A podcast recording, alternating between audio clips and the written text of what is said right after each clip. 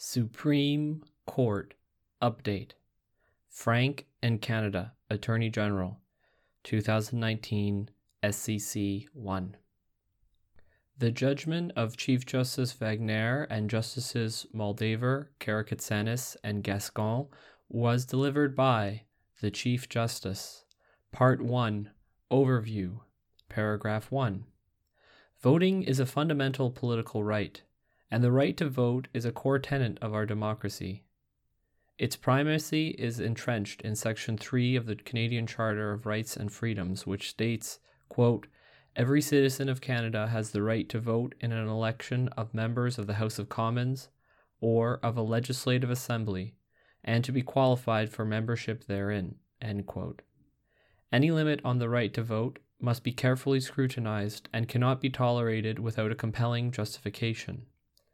2. Canada's history has been one of progressive enfranchisement. The right to vote in federal elections was originally restricted to property owning men aged 21 or older, but the franchise has gradually been extended to include almost all citizens aged 18 or older. Women, racial minorities, individuals formerly described as having a mental disease, penitentiary inmates, and Canadian residents living abroad in service of Canada's armed forces and public administration were once excluded, but now have the right to vote. 3. This case calls into question one of the last restrictions on the right to vote in federal elections residence. Canadian citizens who reside abroad for less than five consecutive years and who intend to return to Canada maintain their right to vote in Canadian federal elections. But once non resident citizens have lived abroad beyond that five year period, they are disenfranchised. 4. The respondent, the Attorney General of Canada, concedes that the limit on the voting rights of non residents breaches Section 3 of the Charter. It follows that the central question in this appeal is whether that is a reasonable limit that can be demonstrably justified under Section 1. I conclude that it cannot the vague and unsubstantiated electoral fairness objective that is purportedly served by denying voting rights to non resident citizens simply because they have crossed an arbitrary five year threshold does not withstand scrutiny. 5. In particular, the Attorney General of Canada has failed to show that limiting the voting rights of non resident citizens is minimally impairing. There is little to justify the choice of five years as a threshold or to show how it is tailored to respond to a specific problem. It is also clear that the measure improperly applies to many individuals with deep and abiding connections to Canada and to Canadian laws, and that it does so in a manner that is far broader than necessary to achieve the electoral fairness objective advanced by the Attorney General. The disenfranchisement of these citizens not only denies them a fundamental democratic right, but also comes at the expense of their self worth and their dignity. These deleterious effects far outweigh any speculative benefits that the measure might bring about. 6. Accordingly, I would allow the appeal.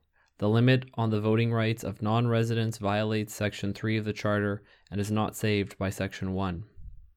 Part 2 Background Paragraph 7 this appeal stems from a challenge by two Canadian citizens, Dr. Gillian Frank and Jamie Duong, the appellants in this court, of the denial of their right to vote in a Canadian federal election on the basis that they have lived abroad for longer than five years. 8. Dr. Frank resides in the United States. He lived in Toronto until the age of 21. After having obtained a university degree in Canada, he was accepted on a full scholarship for graduate studies at Brown University in Providence, Rhode Island. He is currently completing postdoctoral studies and living in Princeton, New Jersey. Dr. Frank's wife is also a Canadian citizen, and the members of his immediate family live in Toronto. He travels on a Canadian passport and is not entitled to vote in the United States. Dr. Frank has applied, as yet unsuccessfully, for work in Canada. He states that he would return to Canada without hesitation if he were able to find a suitable academic position in this country. 9. Mr. Duong was born in Montreal. He attended Cornell University in Ithaca, New York, where he, as a student, worked part time on campus at a job that he subsequently converted into a permanent position. He currently lives in Fairfax, Virginia. The members of his immediate family live in Montreal, and he visits Canada regularly. He also expects partial ownership of several family owned properties in Canada to be transferred to him in the near future. Mr. Duong has applied without success for a suitable position in Canada. Like Dr. Frank, Mr. Duong expresses a desire to return to Canada should he find appropriate employment. 10. Dr. Frank and Mr. Duong both tried to vote in the Canadian federal election in May 2011. Both were notified that they were not entitled to receive a ballot because they had been residing outside Canada for more than five years. In response, they challenged the provisions of the Canada Elections Act that deny them the right to vote, i.e., sections 11D, 222 sub 1 sub B and sub C, section 223 sub 1 sub F, section 226 sub F, and the word temporarily in sections 220, 222 sub 1, and 223 sub 1 sub E. Specifically, the appellants argue that the requirements of residing outside Canada for less than five consecutive years and of intending to resume residence in Canada in the future unjustifiably violate their rights under Section 3 of the Charter. 11. The Act is a comprehensive statute which regulates federal elections in Canada. Its central purposes are to enfranchise all persons who are entitled to vote and to protect the integrity of the democratic process. See Opitz and Rosinski, 2012 SCC 55. In contrast to Section 3 of the Charter, which enshrines the constitutional right of every Canadian citizen to vote, the Act establishes specific rules with respect to qualification as an elector and to voting entitlements, as well as voting mechanisms in pursuit of its broader enfranchising purpose. 12. Under the Act, everyone who is a Canadian citizen and is 18 or older is qualified as an elector. Section 3. A person who is qualified as an elector is entitled to vote at the polling station for the polling division in which he or she is ordinarily resident. Section 6. In other words, a qualified elector is entitled to vote at the place in Canada where he or she ordinarily resides. This is known as the residence requirement. 13. Despite the residence requirement, there is an existing legislative scheme which allows certain non resident Canadian citizens to vote from abroad by means of a special ballot. Section 127. The special ballot procedure is the only mechanism by which Canadian citizens who do not reside in Canada can vote. 14. Eligibility for voting by way of special ballot is set out in Section 11 of the Act, which reads, quote, Any of the following persons may vote in accordance with Part 11. A. A Canadian Forces elector. B. An elector who is an employee in the federal public administration or the public service of a province and who is posted outside Canada. C. A Canadian citizen who is employed by an international organization of which Canada is a member and to which Canada contributes and who is posted outside Canada. D. A person who has been absent from Canada for less than five consecutive years and who intends to return to Canada as a resident. E. An incarcerated elector within the meaning of that part. F. Any other elector in Canada who wishes to vote in accordance with that part. 15. This appeal concerns the limit on non residents' voting rights that is established in Section 11D of the Act. This limit is also mentioned in the special voting rules set out in Part 11 of the Act, which govern the special ballot procedure. Part 11 requires that the Chief Electoral Officer maintain a register of electors who are temporarily resident outside Canada and who have applied for a special ballot. To be included in the register, these non resident electors must have previously resided in Canada, must have been residing outside Canada for less than five consecutive years immediately before taking the application, and must intend to resume residence in Canada in the future. See Section 222, Sub 1. 16.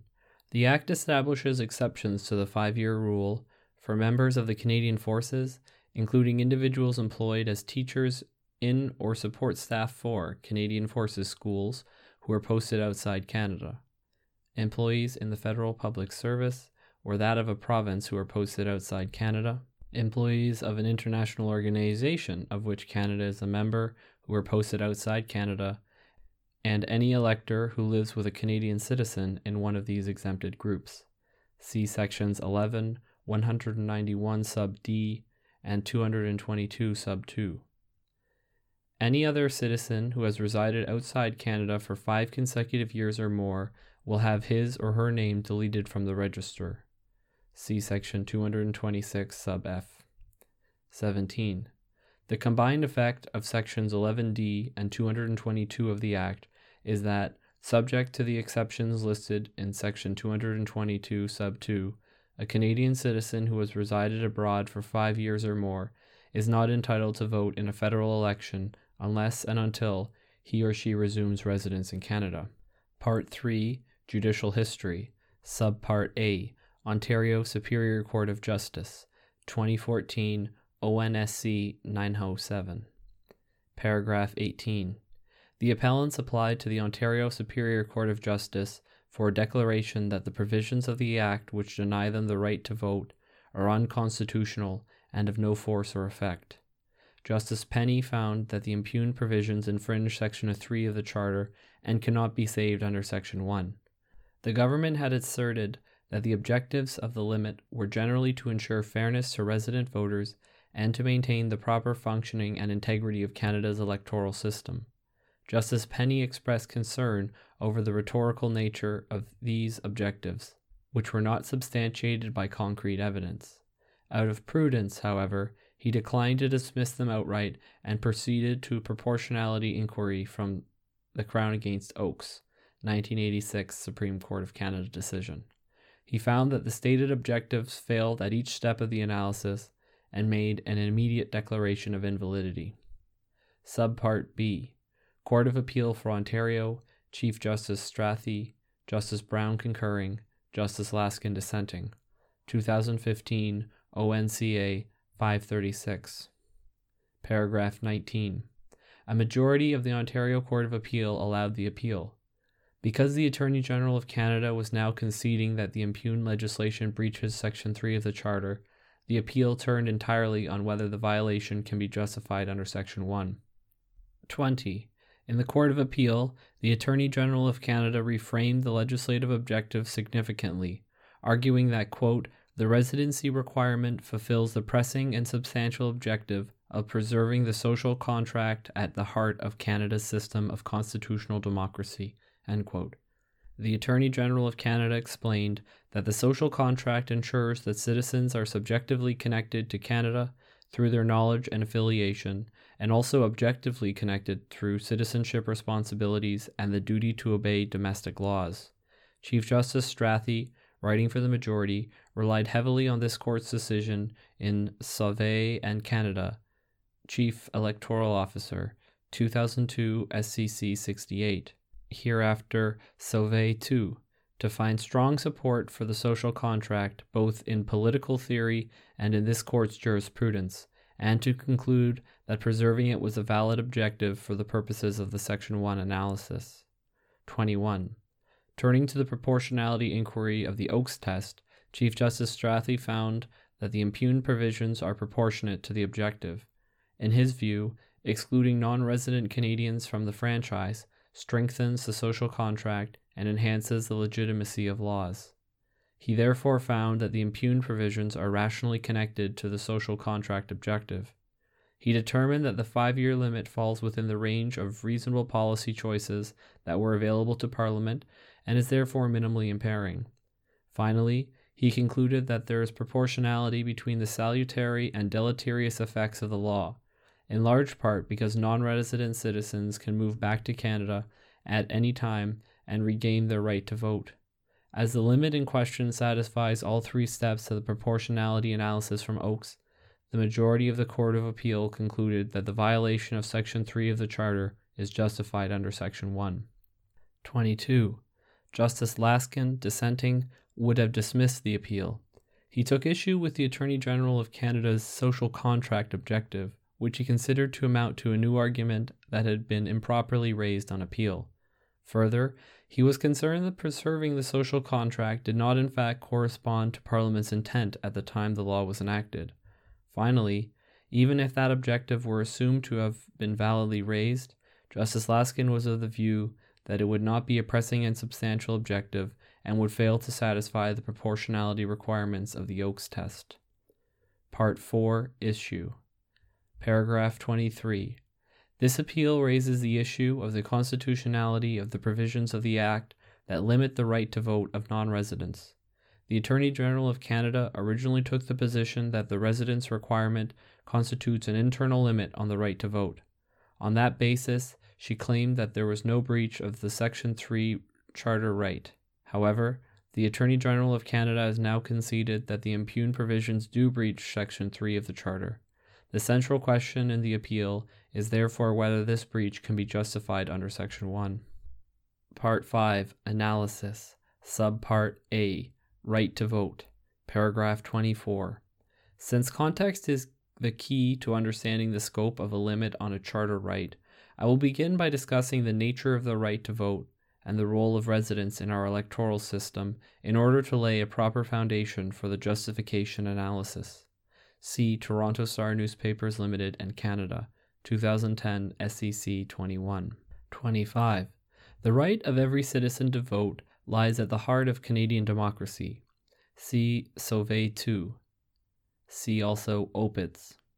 In Sauvé 2, a seminal decision on the right to vote, this court reviewed the nature and purpose of Section 3 at length before striking down legislation which prevented inmates serving sentences of two or more years from voting in federal elections. Chief Justice McLachlin, writing for the majority, stressed the critical importance of a broad and purposive interpretation of the right to vote. She stated that the framers of the Charter had, quote, signaled the special importance of this right, not only by its broad, untrammeled language, but by exempting it from the legislative override under Section 33's notwithstanding clause. As a result, any intrusions on this core democratic right are to be reviewed on the basis of a stringent justification standard. 26. The central purpose of Section 3 is to ensure the right of each citizen to participate meaningfully in the electoral process. See Figueroa and Canada, Attorney General, 2003 SCC 37. Civic participation is fundamentally important to the health of a free and democratic society. Democracy demands that each citizen have a genuine opportunity to participate in the governance of the country through the electoral process. If this right were not protected adequately, ours would not be a true democracy. See Figueroa. 27. Therefore, a broad interpretation of Section 3 enhances the quality of our democracy and strengthens the values on which our free and democratic state is premised. See Figueroa. As a corollary, an overly narrow interpretation of the right to vote would diminish the equality of democracy in our system of government. As this court observed in Sauvé number 2, a government that restricted the franchise to a select group would effectively weaken the legitimacy of the country's democratic system and undermine its own claim to power. Subpart B Role of Residents in the Canadian Electoral System. Paragraph 28. The underlying theme of this appeal is the role of residents in Canada's electoral system. Although the Attorney General of Canada has conceded that the impugned provisions breach Section 3 of the Charter, her reliance on the social contract theory nevertheless raises important questions relating to the function of residents in the electoral system. In my view, residents can best be understood as an organizing mechanism for purposes of the right to vote. It is an important device which underpins our de- geographically determined constituency based system of electoral representation However, this instrumental necessity does not elevate residents to an essential requirement of the Charter right to vote. 29.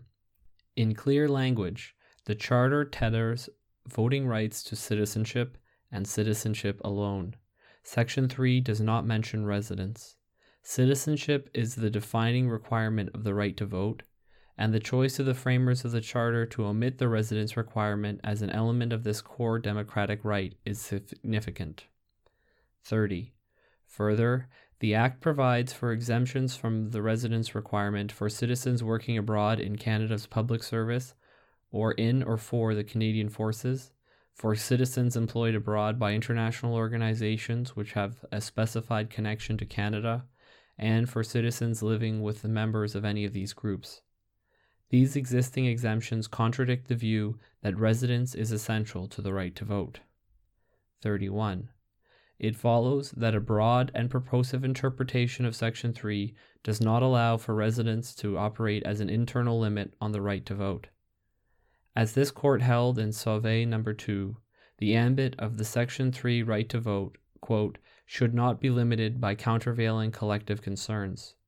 These concerns are for the government to raise under Section 1 in justifying the limits it has imposed on the right. This does not, of course, foreclose the possibility that an infringement of the right to vote could be justified in the context of a reasonable limit analysis, or that legislative restrictions on the right to vote are necessarily unconstitutional. What it does mean, however, is that limits on the right to vote must, if raised, be justified under Section 1 and not indirectly incorporated into the scope of the right itself. Accordingly, residence is not an essential requirement of the right to vote. Rather, it is a countervailing consideration which must be justified by the Attorney General under Section 1 of the Charter. 32. Nor, in my view, does the jurisprudence establish that residence is essential to the Charter right to vote. In no case has this court held that residence is an essential and implicit requirement of the right to vote. On the contrary, as I mentioned above, it is clear from the jurisprudence that a broad and liberal interpretation is particularly critical in the case of the right to vote, and that Section 3 must be, quote, construed as it reads, quote, from Sauvé number 2. And although this court described residence as a, quote, fundamental requirement, quote, in Opitz, it did so in relation to the definition of the statutory entitlement to vote set out in Section 6 of the Act, not to the scope of the right to vote under Section 3 of the Charter. Moreover, the issue in Opitz was whether an election should be able to be set aside because of administrative errors, not the scope of the right to vote in the context of a charter challenge to electoral legislation. I therefore do not take Opitz to stand for the proposition that residence is an essential requirement of the right to vote under the Charter. 33. In any event, the role of residents in our electoral system must be understood in its historical context. The requirement emerged at a time when citizens were generally unable to travel as easily and extensively as they do today, and tended to spend their lives in one community. At that time, the right to vote was linked to the ownership of land, and only male property owners could vote. The residence requirement was designed, in part, to prevent plural voting, that is, to prevent a person who owned property in several ridings from casting a vote in each of them. See Haig and Canada, Chief Electoral Officer, a 1993 Supreme Court decision. 34. Today, in contrast, we live in a globalized society. The ability of citizens not only to move, but to remain connected and maintain communications in doing so is unprecedented. Many Canadians live abroad, and many do so for five years or more. The application judge cited evidence showing that in 2009, approximately 2.8 million Canadians, or 8% of Canada's population at that time, had been living abroad for one year or more, and that there were well over 1 million Canadians to whom the non residence limit in the Act applied. He also noted that the results of one research project show that non resident Canadian citizens maintain strong connections, both family and employment related, to Canada, as well as a strong sense of belonging. According to Justice Penny, the evidence revealed that in addition to socio cultural connections, many non residents maintain strong economic ties to Canada by contributing to social insurance programs, paying taxes, and receiving benefits. Further, he noted that 60% of surveyed respondents were solely Canadian citizens, and if denied the right to vote in Canada, would be unable to vote in any other country. See the application judge's reasons. 35. In sum, the world has changed. Canadians are both able and encouraged to live abroad, but they maintain close connections with Canada in doing so. The right to vote is no longer tied to the ownership of property and bestowed only on a select number of members of society. And citizenship, not residence, defines our political community and underpins the right to vote. Subpart C Justification Analysis, paragraph 36. Section 1 of the Charter provides, quote, The Canadian Charter of Rights and Freedoms guarantees the rights and freedoms set out in it, subject only to such reasonable limits prescribed by law as can be demonstrably justified in a free and democratic society. 37. The impugned provisions of the Act are clearly prescribed by law. See Oakes. The question remains whether the limit on non residents' voting rights can demonstrably be justified in a free and democratic society. 38.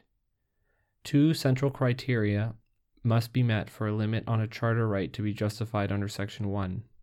First, the objective of the measure must be pressing and substantial in order to justify a limit on a charter right. This is a threshold requirement which is analyzed without considering the scope of the infringement, the means employed, or the effects of the measure. See the Crown against KRJ, 2016 SCC 31. Second, the means by which the objective is furthered must be proportionate. The proportionality inquiry comprises three components. First, rational connection to the objective. Second, minimal impairment of the right and third, proportionality between the effects of the measure, including balancing of its salutary and deleterious effects, and the stated legislative objective. See Oakes, see also Mounted Police Association of Ontario and Canada Attorney General, 2015 SCC 1. See also KRJ. The proportionality inquiry is both normative and contextual and requires that courts balance the interests of society with those of individuals and groups. See KRJ. 39. The onus in the Section 1 inquiry is on the party seeking to uphold the limit, that is, in the case at bar, the Attorney General of Canada. See Oakes. To discharge this burden, the Attorney General of Canada must satisfy the civil standard of proof on a balance of probabilities. See Oakes. See also RJR Macdonald Inc. and Canada, Attorney General, 1995 Supreme Court of Canada decision. 40. I appreciate that my colleagues in dissent have a different vision of the proper judicial approach to the reasonable limits analysis that is based on their reading of the language of Section 1 itself. This difference in opinion is largely semantic in nature, driven by a disagreement as to whether the term that should be used is infringement or limit. Specifically, my colleagues would prefer that the term infringement apply to a limit only once it has been determined that the limit cannot be justified under Section 1. This approach is novel, since a cursory review of the jurisprudence reveals that the terms infringement and limit are often used interchangeably. This court has consistently asked whether infringements can be justified under Section 1, and the term infringement has not been restricted such that it only applies to unjustified limits on the Charter rights. See Oakes. See also Harvey and New Brunswick Attorney General, 1996 Supreme Court decision. See also RJR Macdonald. See also Vriend and Alberta, 1998 Supreme Court decision. See also Thomson Newspapers Co. and Canada Attorney General 1998 Supreme Court decision. See Dunmore and Ontario Attorney General 2001 SCC 94. See also Sauvé number 2. See also Figueroa. See also Greater Vancouver Transportation Authority and Canadian Federation of Students British Columbia component 2009 SCC 31. See also Canada Attorney General and Bedford, 2013 SCC 72. See also Carter and Canada Attorney General, 2015 SCC 5. See also KRJ. See also BC Freedom of Information and Privacy Association and British Columbia Attorney General, 2017 SCC 6. 41. Given that my colleague's approach would constitute a departure from decades of charter jurisprudence and was neither raised nor argued at any stage of these proceedings, and, above all, need not be considered in order to dispose of this appeal, I will decline to discuss the merits of their position on this point. 42. To be clear, then, this case calls for an approach which, far from distorting the analysis as my colleagues allege, is no more than the application of settled law with respect to how limits on charter rights can be justified. As I explained above, this court has developed an analytical approach requiring two distinct questions to be answered. First is whether a charter right has been infringed, while the second is whether the infringement can be justified in accordance with the Oakes framework. See, for example, Andrews and Law Society of British Columbia, 1989 Supreme Court decision. See also Sauvé number 2. See also Bedford. This analytical separation is necessary in part because the burden of proof is attributed differently. The rights claimant has the burden of establishing an infringement of his or her charter right, but it is the state that must justify the infringement. See Andrews, see also Harvey. With respect to the Section 3 right to vote in particular, any balancing of interests must be addressed in the context of the Section 1 justification framework as opposed to operating as an internal limit on the right. See Harvey, see also Sauvé number 2. 43. The jurisprudence also requires that a stringent standard of justification be applied when the government seeks to justify a limit on the Section 3 right to vote. See Sauvé, see also Figueroa. See also Opitz. This does not necessarily mean that the government bears a heavier burden in the context of this right than in the context of other charter rights. As I mentioned above, the standard is always proof on a balance of probabilities. What it does mean is that reviewing courts must examine the government's proffered justification carefully and rigorously in this context, rather than adopting a deferential attitude. Deference may be appropriate in the case of a complex regulatory response or a decision involving competing social and political policies, but it is not the appropriate posture for a court reviewing an absolute prohibition of a core democratic right. See Sauvé number 2, see also Alberta and Hutterian Brethren of Wilson Colony, 2009 SCC 37. 44. Although this court has in the past held that it owes a, quote, natural attitude of deference, end quote, to Parliament when dealing with election legislation, it did so in referring specifically to the nuanced choices made by Parliament in selecting and implementing Canada's electoral model. See The Crown Against Bryan, 2007 SCC 12. See also Harper and Canada Attorney General, 2004 SCC 33. In the instant case, far from a complex decision concerning the choice and implementation of Canada's electoral model, such as legislation and establishing advertising spending limits for third parties in election campaigns, as in Harper, or prohibiting the broadcasting of results on election day, as in Bryan, the provisions at issue reflect, as the Attorney General concedes, Parliament's decision to disenfranchise long term non resident citizens. Chief Justice McLachlin's unequivocal statement on the approach to justification in Sauvé number 2 is therefore apposite. Quote, the right to vote is fundamental to our democracy and the rule of law, and cannot be lightly set aside. Limits on it require not deference, but careful examination. This is not a matter of substituting the court's philosophical preference for that of the legislature, but ensuring that the legislature's proffered justification is supported by logic and common sense. In the case at bar, citizens are subject to an absolute denial of their charter right to vote after crossing the five year non residence threshold. Accordingly, a stringent standard of justification must be applied to the Attorney General of Canada's proffered justification. 45. As I will explain below, the limit in question, which restricts the time that a voter can have been absent from Canada to five years and requires that he or she have a fixed intention to return to Canada cannot be justified under Section 1, primarily because it is not minimally impairing of the rights at issue. Subpart 1 Pressing and Substantial Objective. paragraph 46. A particularly contentious issue in this appeal concerns the legislative objective, which is ostensibly being furthered by the limit on the voting rights of long term non resident citizens. The integrity of the justification analysis requires that the legislative objective be properly stated. The relevant objective is that of the infringing measure, not, more broadly, that of the provision. See KRJ. See also Toronto Star. See also RJR MacDonald. The critical importance of articulating the measure's purpose at an appropriate level of generality has also been repeatedly affirmed by this court. See, for example, The Crown against Moriarty, 2015 SCC 55. If a legislative purpose is stated too broadly, the result may be to exaggerate the importance of the objective and compromise the analysis. See RJR MacDonald.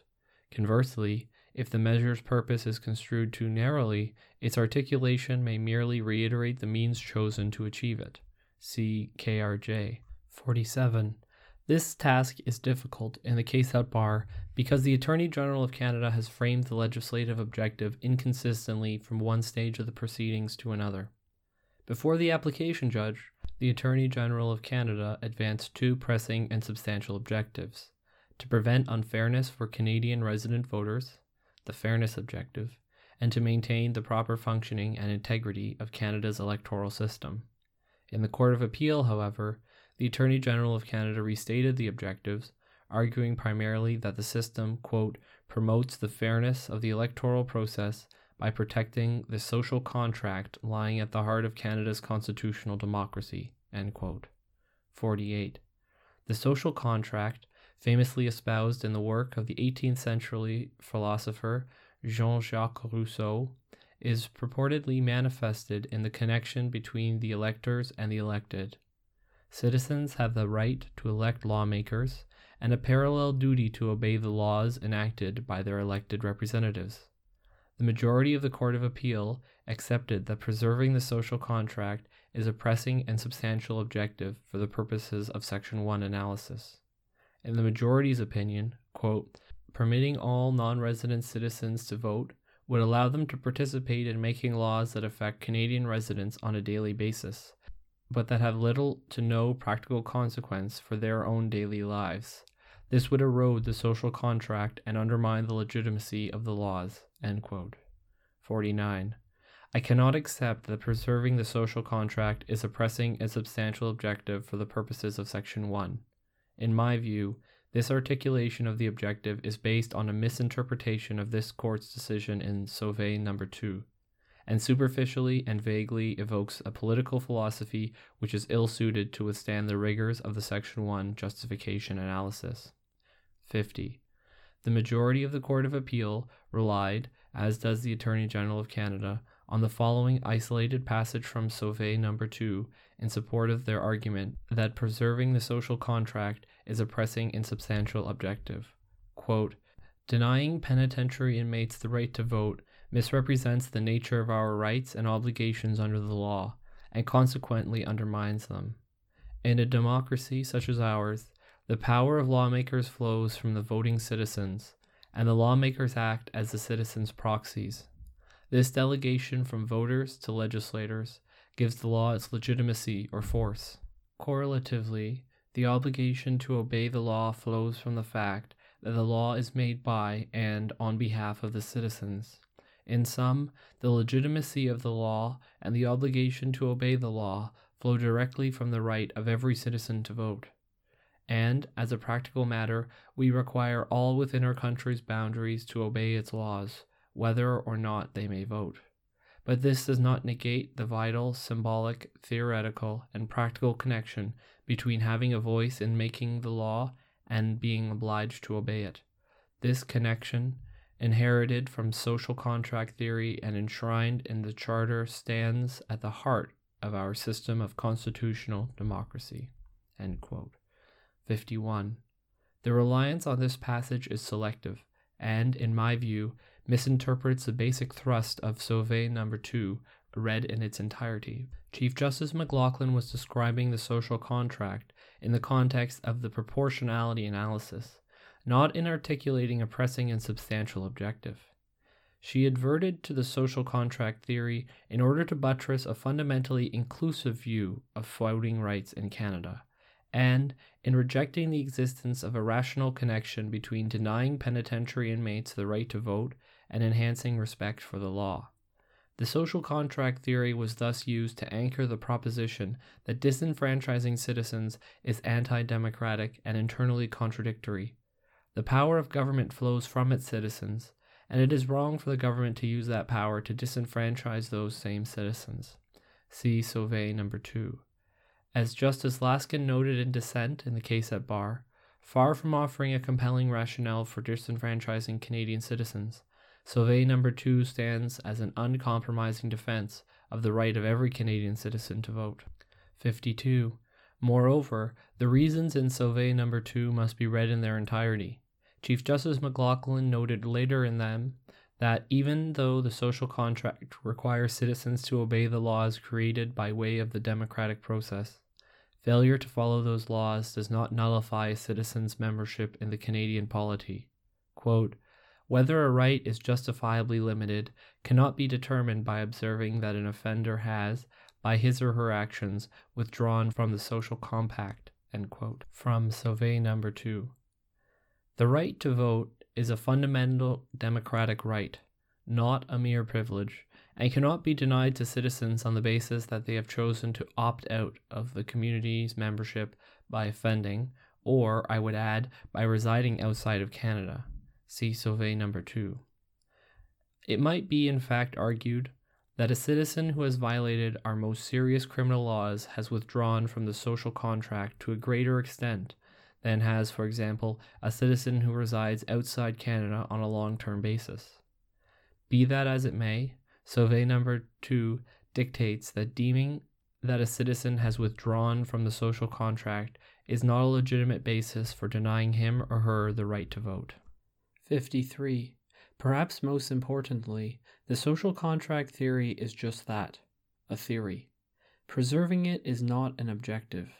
Although moral philosophy doubtlessly has some role to play in the legislative sphere, it cannot readily serve as a source for a pressing and substantial objective in relation to an infringement of charter rights, and any argument to that effect will require careful scrutiny. For the purposes of the Section 1 analysis, the social contract model that has been advanced in this case is devoid of content and problematically vague. It also has analytical failings. It is at once too general, providing no meaningful ability to analyze the means employed to achieve it, and too narrow, effectively collapsing any distinction between legislative means and ends. This latter point is helpfully illustrated by the intervener, David Asper Center for Constitutional Rights. Quote, the objective, limiting the right to vote of citizens sufficiently subjected to law, and the means, the selection of those citizens who are sufficiently subjected to law, are mutually defined. In other words, if we were to accept preserving the social contract as a pressing and substantial objective, then the legislation would have no real objective other than the measure itself, limiting the voting rights of long term non resident citizens. 54. Thus, I reject the argument that preserving the social contract suffices as a pressing and substantial objective for the purposes of the Section 1 analysis. But this does not mean the government has failed to identify a sufficiently important objective. If we disregard the use of the expression social contract, which the Attorney General of Canada concedes is a convenient shorthand in any event, she has centrally and consistently asserted that the voting restrictions in question advance the related objective of maintaining the fairness of the electoral system to resident Canadians. 55. I'm willing to accept that maintaining the fairness of the electoral system to resident Canadians is a sufficiently important legislative objective to ground the Section 1 analysis. This court has in the past accepted that variations on promoting electoral fairness and maintaining the integrity of the electoral process are pressing and substantial objectives in the election law context. See Bryan, see also Harper, see also Harvey. While I am aware that the purpose of the impugned provisions is to promote greater electoral fairness for only some Canadians, as opposed to enhancing the health of the electoral system in general, I accept that maintaining the integrity and fairness of the electoral system can be a pressing and substantial concern, even if the measures taken to achieve that objective impair the democratic rights of other citizens. See Harper, see also Harvey, see also Bryan. 56. The objective of maintaining the fairness of the electoral system is significantly different from that of preserving the social contract. While the latter involves a vague political philosophy, the former raises concerns with respect to the integrity of the electoral system and is not so broad or symbolic as to be immune from review. The fairness objective raised by the Attorney General of Canada and the mechanisms for interpreting it are sufficiently precise for the court to go ahead with the justification analysis. Even though the importance of ensuring the fairness of the electoral system, and in doing so maintaining public confidence in it, may be difficult to prove empirically, this may nevertheless be a pressing and substantial objective in the election law context. See Bryan. 57. The language of the impugned provisions reflects an intention to establish a connection between non resident electors and Canada either through the nature of the elector's employment or by limiting the accepted period of non residence and ensuring that the elector intends to resume residence in Canada. See Section 11 of the Act. I accept that these requirements are intended to advance the overarching objective of maintaining the fairness of the electoral system to resident electors. As the Attorney General of Canada argues, that maintaining the fairness of the electoral system to resident voters is advanced by ensuring that non resident voters are sufficiently connected to Canada in terms of both the extent of their subjective commitment to the country and of the extent to which they are affected by Canadian laws. These two aspects substantially reflect the fairness objective that was articulated by the Attorney General in her original application, which raised such concerns as that non residents are not as well versed in local issues, and that this might unfairly influence the result of elections, and that non residents no longer have the same connection to Canada in terms of citizenship obligations, whereas resident voters remain subject to all Canadian laws. 58. I note in passing that accepting the electoral fairness objective does not violate the rule against shifting objectives, a point on which the majority and dissent diverged in the Court of Appeal. According to this rule, a court must consider only Parliament's intention at the time the legislation was enacted, and must not try to identify new objectives flowing from an updated interpretation of the provision. See the Crown against Big M Drug Mart Limited, 1985 Supreme Court decision. See also the Crown against Butler, a 1992 Supreme Court decision. See also the Crown against Zundel, a 1992 Supreme Court decision. I am satisfied that the electoral fairness objective corresponds to the legislative intent at the time the provisions were enacted. Although the evidence from the parliamentary debate is not extensive, it shows that when Parliament passed the legislation in 1993, a concern was expressed that the right to vote should be restricted to those non residents who have, quote, some degree of connection with the country, quote, and with their electoral district. The legislation was thus designed to ensure a sufficient connection between non resident electors and Canada, and, out of a concern for electoral fairness, to prevent non resident electors from voting without restrictions. This is not a new objective that has been invented on the basis of how the legislation is applied today. Subpart 2 Rational Connection, paragraph 59. The question at the first step of the proportionality inquiry is whether the measure that has been adopted is rationally connected to the objective that it was designed to achieve. The rational connection step requires that the measure not be, quote, arbitrary, unfair, or based on irrational considerations, quote, from Oakes. Essentially, the government must show that there is a causal connection between the limit and the intended purpose.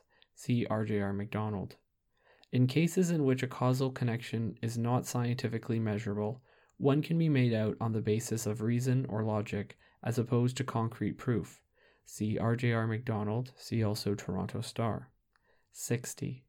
In the instant case, the Attorney General of Canada must show that the infringement of non residents' voting rights is rationally connected to the legislative objective of ensuring electoral fairness to resident voters.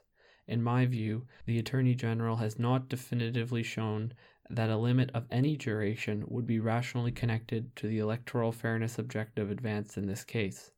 It is not necessary to come to a firm conclusion on this point, however, as the measure clearly fails at the minimal impairment stage, as discussed below. 61. Be that as it may, I would like to comment here on the Attorney General of Canada's submission that the existence of provincial residence requirements supports her argument that there is a rational connection between placing a limit on non residents' voting rights in federal elections and ensuring electoral fairness to resident voters.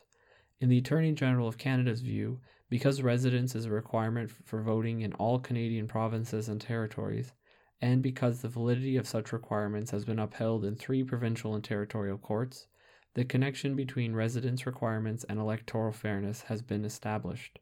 See Storey and Zazelenchuk, 1984, Saskatchewan Court of Appeal. See also Reference Re Yukon Election Residency Requirements, 1986, Yukon Court of Appeal. See also Anawak and Nunavut Chief Electoral Officer, 2008 NUCJ 26. I am not convinced by this argument. This appeal does not concern provincial or territorial voting rights, and the situation in the provinces is clearly distinguishable. For instance, a provincial electorate can be significantly smaller and more mobile. A province's laws do not have comparable extraterritorial reach, and provincial identity is distinct from national identity. More importantly, there is no provincial equivalent to citizenship. Thus, the fact that Canadian provinces and territories impose residence as a condition of voter eligibility is of little relevance to voting entitlements in federal election law. In provincial and territorial elections, residence may be used to establish the necessary connection between the voter and the province or territory. In the context of federal elections, however, Canadian citizenship is itself evidence of the requisite connection. 62.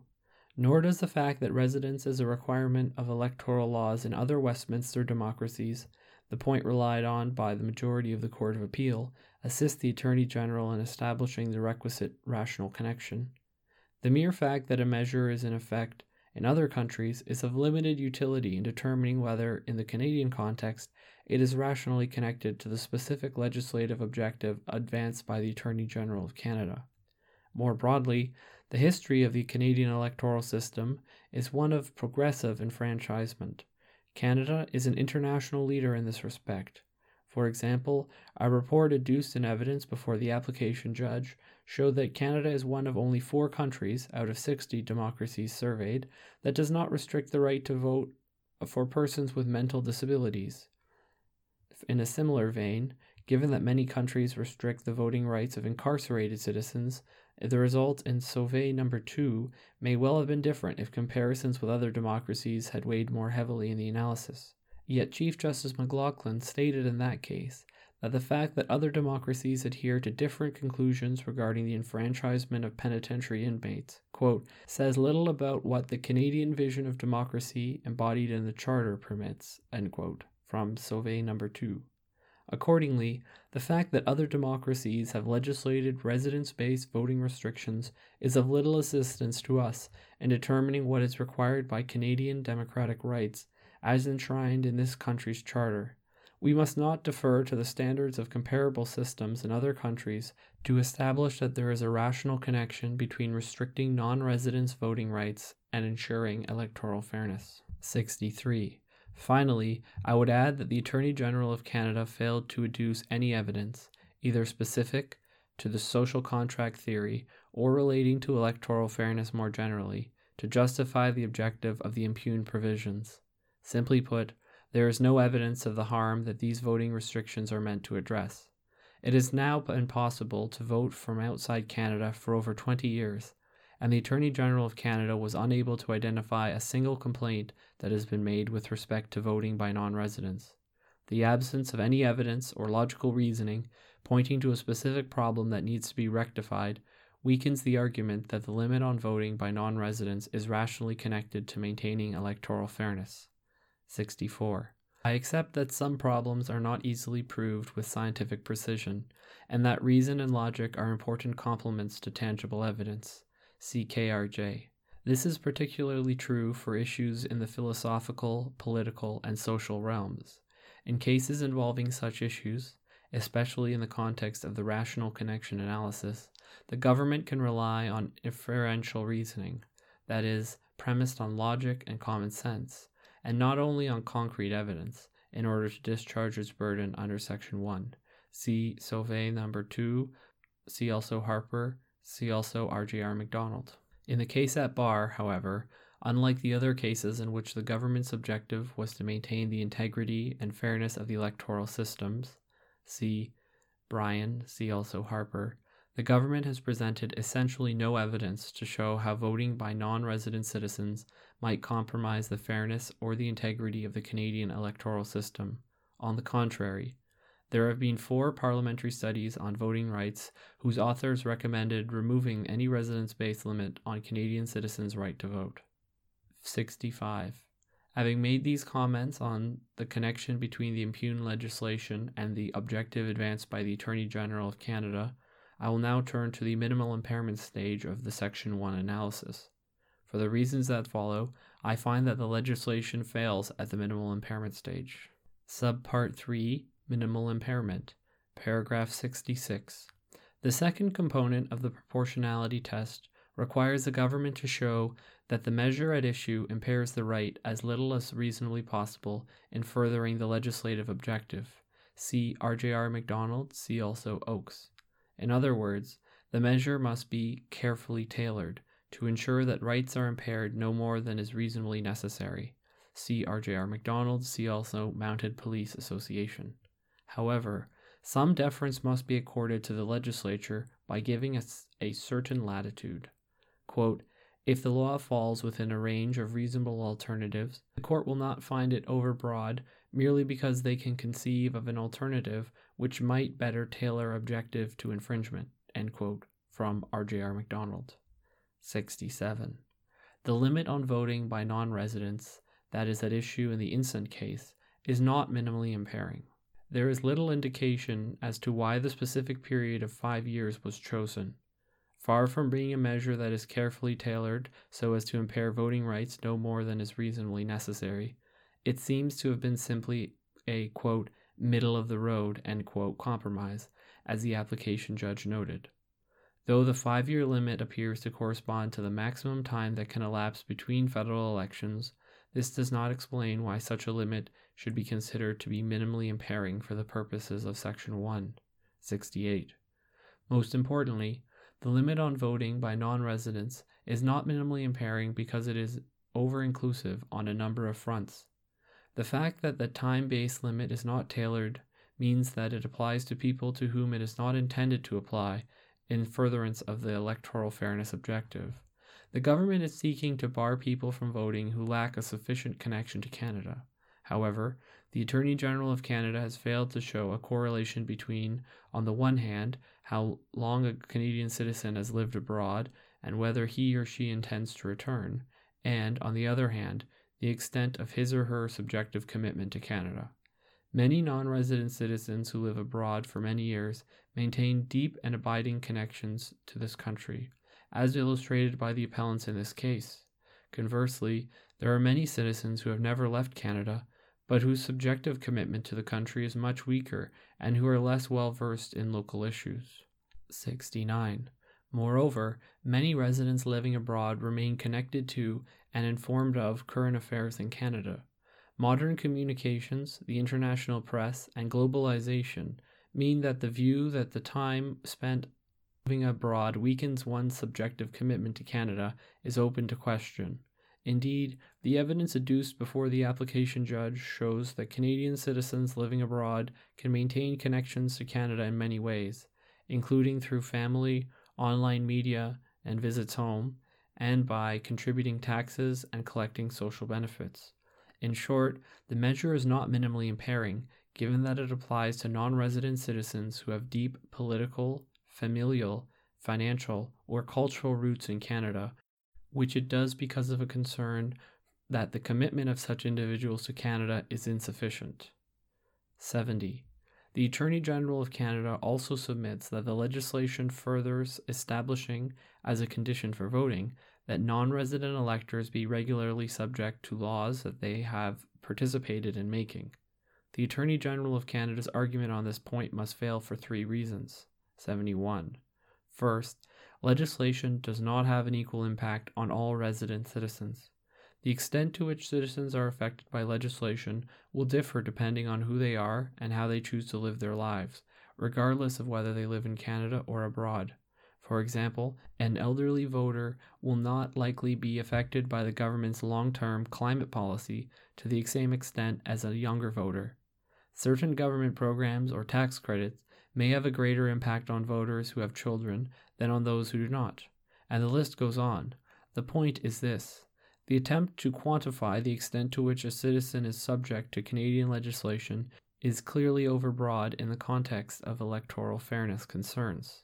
While it may be true that non resident Canadians are subject to fewer Canadian laws than our resident citizens, or are subject to them differently, attempting to tailor charter rights to the extent to which citizens are burdened or not burdened by Canadian laws would be an impossible exercise.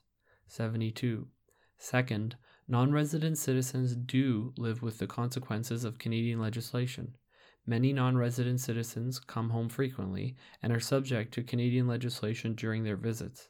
Many have family members living in Canada. As the application judge mentioned, Canadian laws affect the resident families of non resident and resident Canadians alike, and there are Canadian laws that do apply to non residents while living abroad.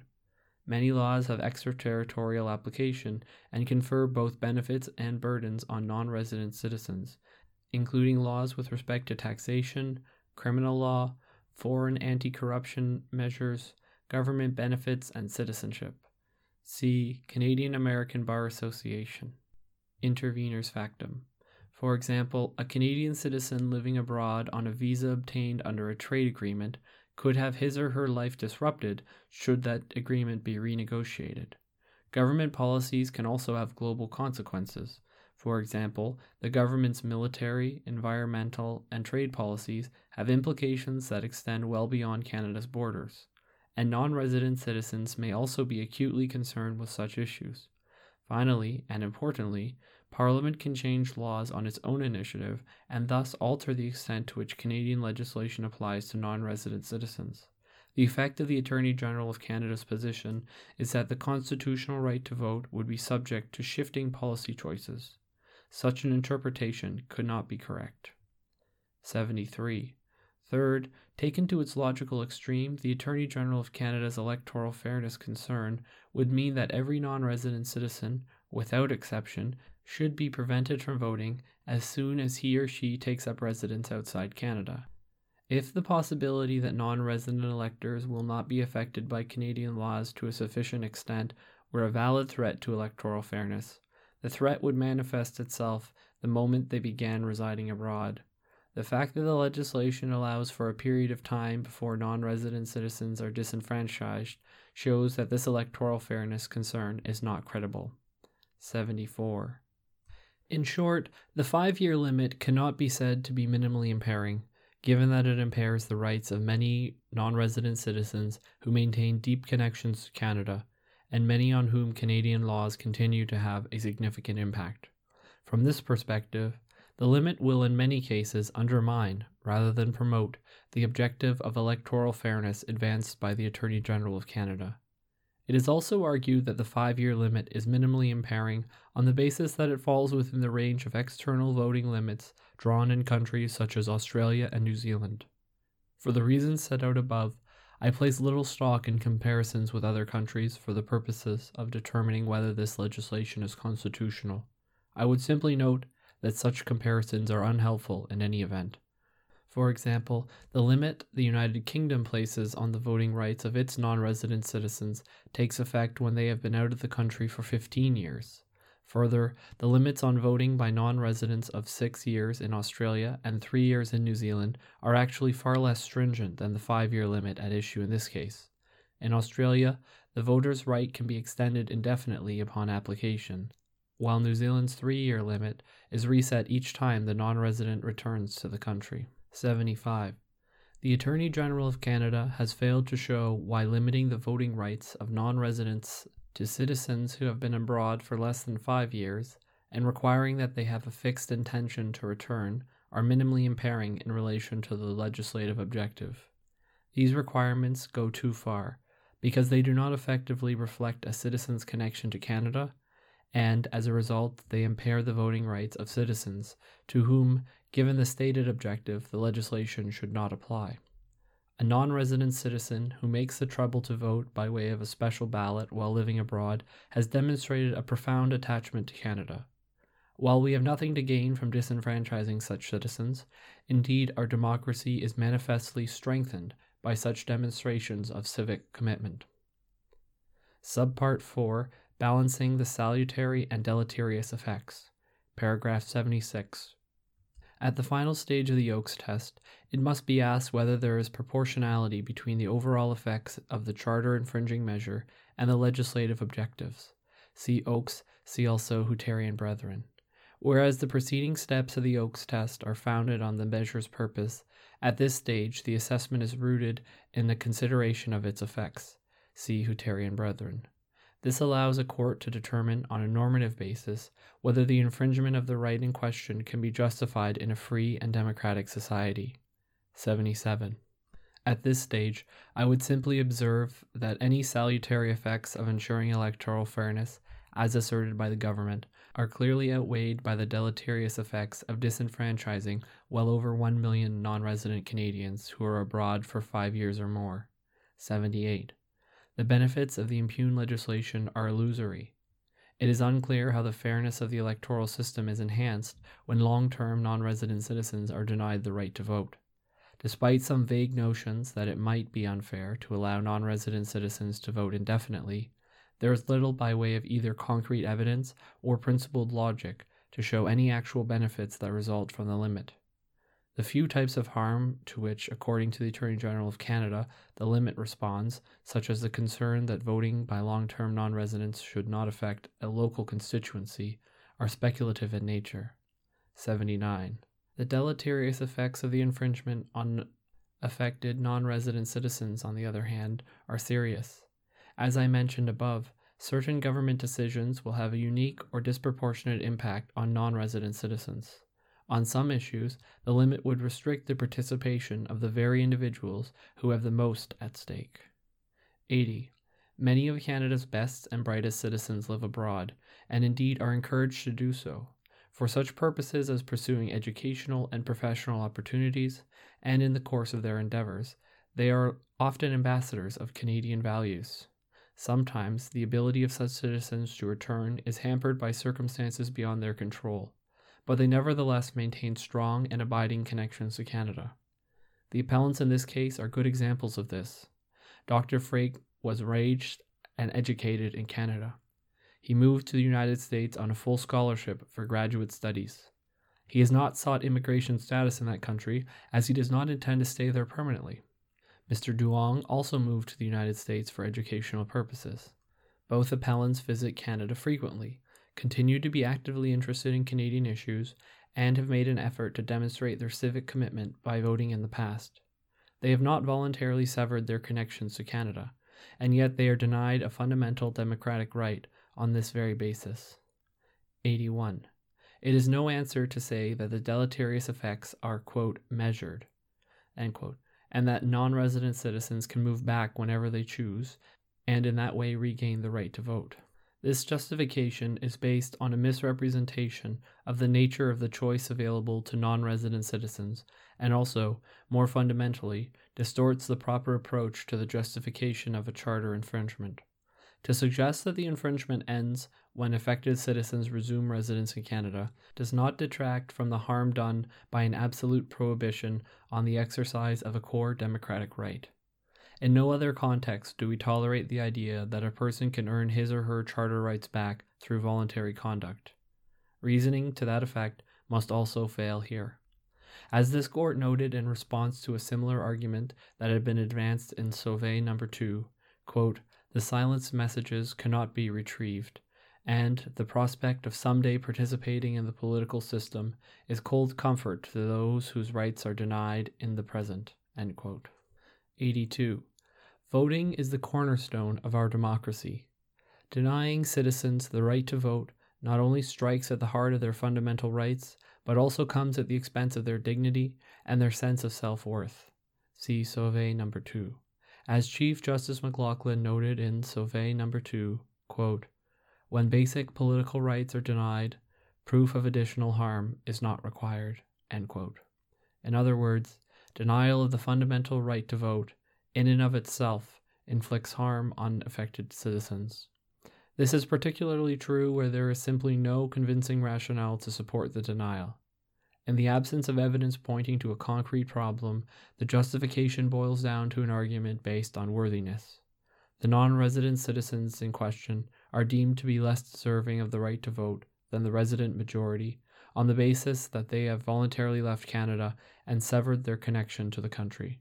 However, this court has quite properly foreclosed the use of such worthiness rationales to justify restrictions on the right to vote in past cases. Worthiness cannot be used to justify the disenfranchisement of non resident Canadian citizens in the case at bar.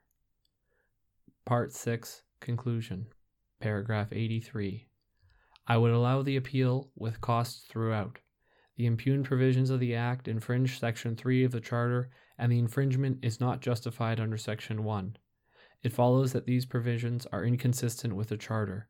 Accordingly, based on Section 52 of the Constitution Act 1982, Sections 222 sub 1 sub B and sub C, Section 223 sub 1 sub F, and Section 226 sub F of the Act are declared to be of no force or effect. The words, quote, a person who has been absent from Canada for less than five consecutive years and who intends to return to Canada as a resident, end quote, are struck from Section 11D of the Act and replaced with the words, quote, an elector who resides outside Canada, end quote, and the word temporarily is struck from Sections 220, 221 sub 1, and 223 sub 1 sub e of the Act.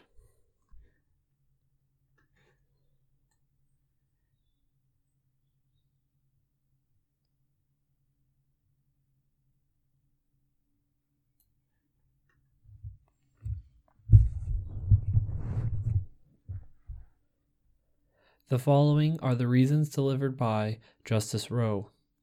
Paragraph 84. At issue in this appeal is the constitutionality of the limit on voting in federal elections for citizens who have not been resident in Canada for five or more years. The federal government has conceded that this limit constitutes an infringement of Section 3 of the Canadian Charter of Rights and Freedoms. I agree that the federal government has not met the requirements to justify this limit under Section 1. However, in my view, any evaluation of this kind of limit should acknowledge the significance and centrality of residence to our system of representative democracy, and should not foreclose the possibility that residence requirements in another context might be constitutional. While I would therefore allow the appeal, I would do so on a basis that is different from that of the majority. Part A The Significance of Residence and the Right to Vote, paragraph 85. The impugned measures are consistent with Canada's historical approach to non resident voting. Since 1920, federal statutes have governed voter eligibility and balloting procedures for federal elections in Canada. See Dominion Elections Act. Prior to 1920, federal electoral laws were based on provincially enacted franchise requirements. For all but a few Canadians, notably the military, residence of some term has been a requirement to vote since that time. While residence continued as a prerequisite to vote for most Canadians, Beginning in 1955, non resident voting rights were slowly expanded. That year, the non resident voting right of Canadian Armed Forces electors was extended to their spouses, while the Canadian Armed Forces elector resided outside of Canada. In 1970, non resident voting was extended to dependents of Canadian Armed Forces electors, as well as those working abroad in embassies and consulates and their dependents. 86. With the advent of the Charter, a series of reports recommended comprehensive reforms to the Canada Elections Act. The 1986 White Paper on Election Law Reform recommended extending the franchise to voters living abroad without limitation. Another report followed in 1991, Reforming Electoral Democracy, Volume 1, issued by the Royal Commission on Electoral Reform and Party Financing, the Lortie Commission. The report acknowledged a concern that had been raised previously that some Canadians living abroad may not have sufficient connection to Canada. Nonetheless, the Lortie Commission recommended that non resident Canadian citizens be eligible to vote, provided they, quote, demonstrate their continuing attachment to the Canadian polity if they wish to participate in its political processes, end quote, from Lortie Commission's report. 87. In 1992, a House of Commons Special Committee on Electoral Reform reviewed the Lortie Commission's report and recommended changes to the Act. The Special Committee did not accept the Lortie Commission's recommendation on non resident voting, but instead proposed amendments to allow voting by citizens who are 1. outside the electoral district in which they reside but within Canada on voting day, 2. temporarily out of the country during the election period but resident in Canada, and three, living abroad for less than five years and intending to return to Canada. See the House of Commons Special Committee on Electoral Reform, Third Report to the House of Commons, Number 7, Third Session of the 34th Parliament. While the impugned provisions had the effect of enfranchising Canadians who would have previously been denied the opportunity to vote, they represent a choice to maintain a limit on long standing non resident voting and an affirmation of the importance of residence from the perspective of Parliament. 88. The pride of place given to residence in our election laws should be understood in its historical context. As Canadian citizenship did not receive legal recognition until 1947, residence was historically the only means through which electors demonstrated their connection to Canada, and, in turn, their eligibility to vote. While citizenship may now be understood as a basis for connection to Canada, its presence in the text of Section 3 of the Charter does not undermine the significance of residence. Instead, residence remains fundamental to the Canadian electoral system. 89. Canada, in line with the Westminster system, has no nationally elected positions. For example, no one votes for the Prime Minister in the ways that the citizens of the French Republic vote for their President. Instead, citizens vote for representatives of their geographically defined constituencies. As the Attorney General of Canada points out, quote, a federal general election can in some important respects be understood as a collection of 338 local constituency elections held simultaneously, quote, from their factum. This system, quote, ensures that Canadian elections incorporate local as well as national influences, end quote, as well from their factum. The underlying premise is that a federal policy can impact different geographically defined communities in different ways. For example, the Patent Act has greater importance for the pharmaceutical industry in Montreal area than it does in Regina. The official languages policy has greater importance in New Brunswick than it does in British Columbia. Residence is significant because it establishes a connection to a particular electoral district and to the concerns of persons living in that electoral district. 90. This aspect of our representative democracy is not constitutionally entrenched. However, residence has been historically and remains today more than just an organizing mechanism. It is foundational to our system. It has long been so since parliaments were first convened in England in the 13th century. Increased mobility and modern communication technologies do not break the organic link between residence and voting nor do they transform residence into an obsolete concept. I agree that its significance does not elevate residence to an inherent limit on the Section 3 right to vote.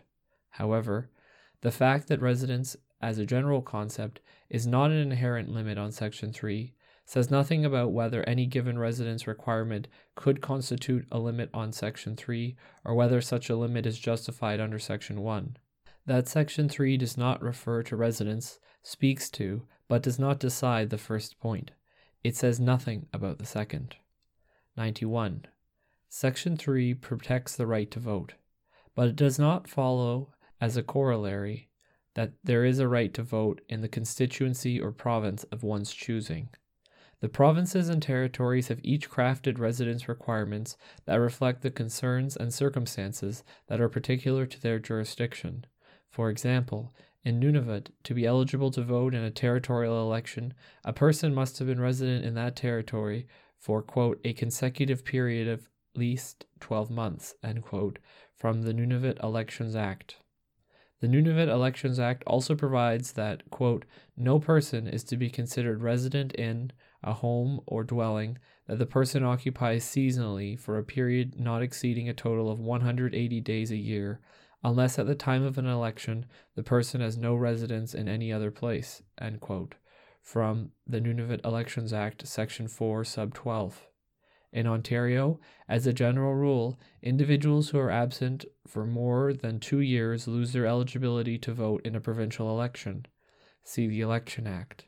In Quebec, Persons must have been domiciled in the province for six months to be eligible to vote in a provincial election. See Election Act. In my view, the concession by the Attorney General of Canada that the impugned measure infringe Section 3 does not prejudice provincial or territorial governments in arguing that their legislation does not. Nor does it decide the constitutionality of any other federal residence requirement. In any event, Different considerations will apply at the Section 1 analysis of any established or conceded breach of Section 3 at the provincial level. I would note that in reference re Yukon election residence requirements, a 1986 decision of the Yukon Court of Appeal, in considering the constitutionality of the territory's residence requirements, the Yukon Territory Court of Appeal considered the small margin by which many constituencies in the territory are won in elections and the significant transient population passing through the territory, which could significantly impact local interests. Yukon residence requirements were upheld as constitutional in light of these circumstances. As this court held in Haig, quote, territorial exigencies, such as those present in the Northern Territories, may justify a host of rules particular to a given province, and the possibility of such divergence is woven into the very fabric of Canadian federalism itself. End quote from Haig and Canada, Chief Electoral Officer, 1993 Supreme Court of Canada decision. Evidence of the circumstances relating to the various residence requirements in each of the provinces and territories may well affect the analysis of any alleged charter infringement. It seems to me that all the above residence requirements would run afoul of the Charter if we take the view, which I do not, that residence bears no rational connection to electoral fairness and can never be the basis for limiting the right to vote. While their constitutionality awaits consideration another day, should they be challenged, the approach adopted in this case will surely be relevant. Part B, Section 1 Analysis, Paragraph 92. Promoting electoral fairness is a pressing and substantial objective. As the Attorney General of Canada clarified, quote, preserving the social contract, quote, was only shorthand for that objective. In my view, there is also a rational connection between the impugned measures and this objective. However, the impugned measures ultimately do not withstand Section 1 scrutiny. What is decisive for me is the balancing of salutary and deleterious effects. Accordingly, I do not address whether the impugned measures are minimally impairing. 93. Before proceeding in this analysis, it is important to highlight the manner in which electoral fairness is engaged. Unlike other kinds of measures said to promote electoral fairness, for example, to prevent fraudulent voting, the impugned measures in this case do not promote electoral fairness for all electors. Instead, they promote the interests of one group of citizens, residents, at the expense of another group of citizens, long term non residents. As the Attorney General of Canada argues, one purpose of the impugned measure is to, quote, maintain the fairness of the electoral system to the resident Canadian, end quote, from their factum. This differs from other cases considered by this court in which laws intended to promote electoral fairness did so for all electors. For example, in Harper and Canada Attorney General 2004 SCC 33, this court considered the constitutionality of laws limiting election spending during campaign periods. The provisions at issue were intended to promote equality in political discourse and were ultimately found to be constitutional notwithstanding the limits they imposed on freedom of expression. The inherent opposition of interests in this case is important to keep in view when evaluating the impugned measures.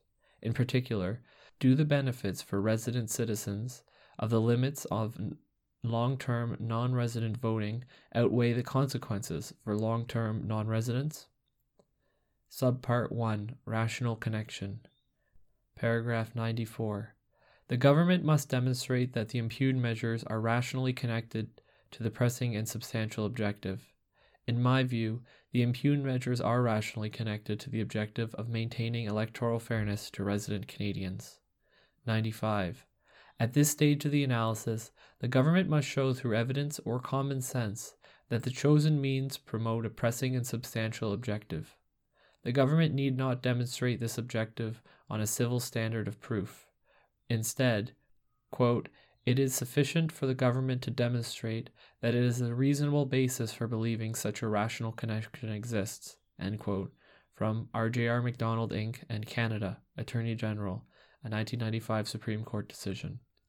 The goals of the legislature should be logically furthered by the means chosen. See Lavigne and Ontario Public Service Employees Union, 1991 Supreme Court of Canada decision. Whether a law is rationally connected to the identified pressing and substantial objective does not depend on the measures being faultlessly calibrated to the objective. Simply put, the bar is not a high one. 96. It has been suggested that the appropriate focus at this stage is on whether any temporal limit is rationally connected to the electoral fairness objective. In my view, this focus is misplaced. Rather, what must be evaluated is whether residence is rationally connected to electoral fairness. Canada submits that the impugned provisions help to ensure that voters maintain both a subjective and objective connection to Canada, and that maintenance of this connection furthers the objective of electoral fairness. The subjective connection relates to an individual's engagement with Canada and with local constituency issues. The premise is that it is unfair for those not engaged with such issues to vote. The objective connection relates to whether an individual is subject to Canadian laws. The premise is that it is unfair for those not subject, or who are markedly less so, to participate in deciding laws that govern others who are resident and who will be su- subject fully to Canadian laws. 97. While the parties were not always clear, I understand the Attorney General of Canada's arguments there were two ways in which long term non resident voting may be unfair to resident Canadians. These correspond to two different senses of residence or connection. First, long term non resident voting is unfair because non residents do not have a sufficient connection to the particular constituencies in which they would vote.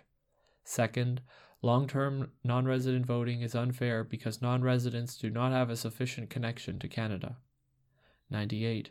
With respect to the first, in our electoral system, Canadians elect a Member of Parliament to represent their constituency in the House of Commons. This MP understands and speaks for his or her communities and the mix of challenges that his or her constituents face. But non residents would cast votes for a candidate that they would almost certainly never meet, and that candidate would represent a constituency where the non residents have not lived for a long time if ever, and to which they may have no intention of returning. Unfairness arises when individuals who do not have to live with the local consequences of government decisions have a say in determining which MP will represent that community. 99. In passing, I would refer to the issue of where long term non resident voters would vote.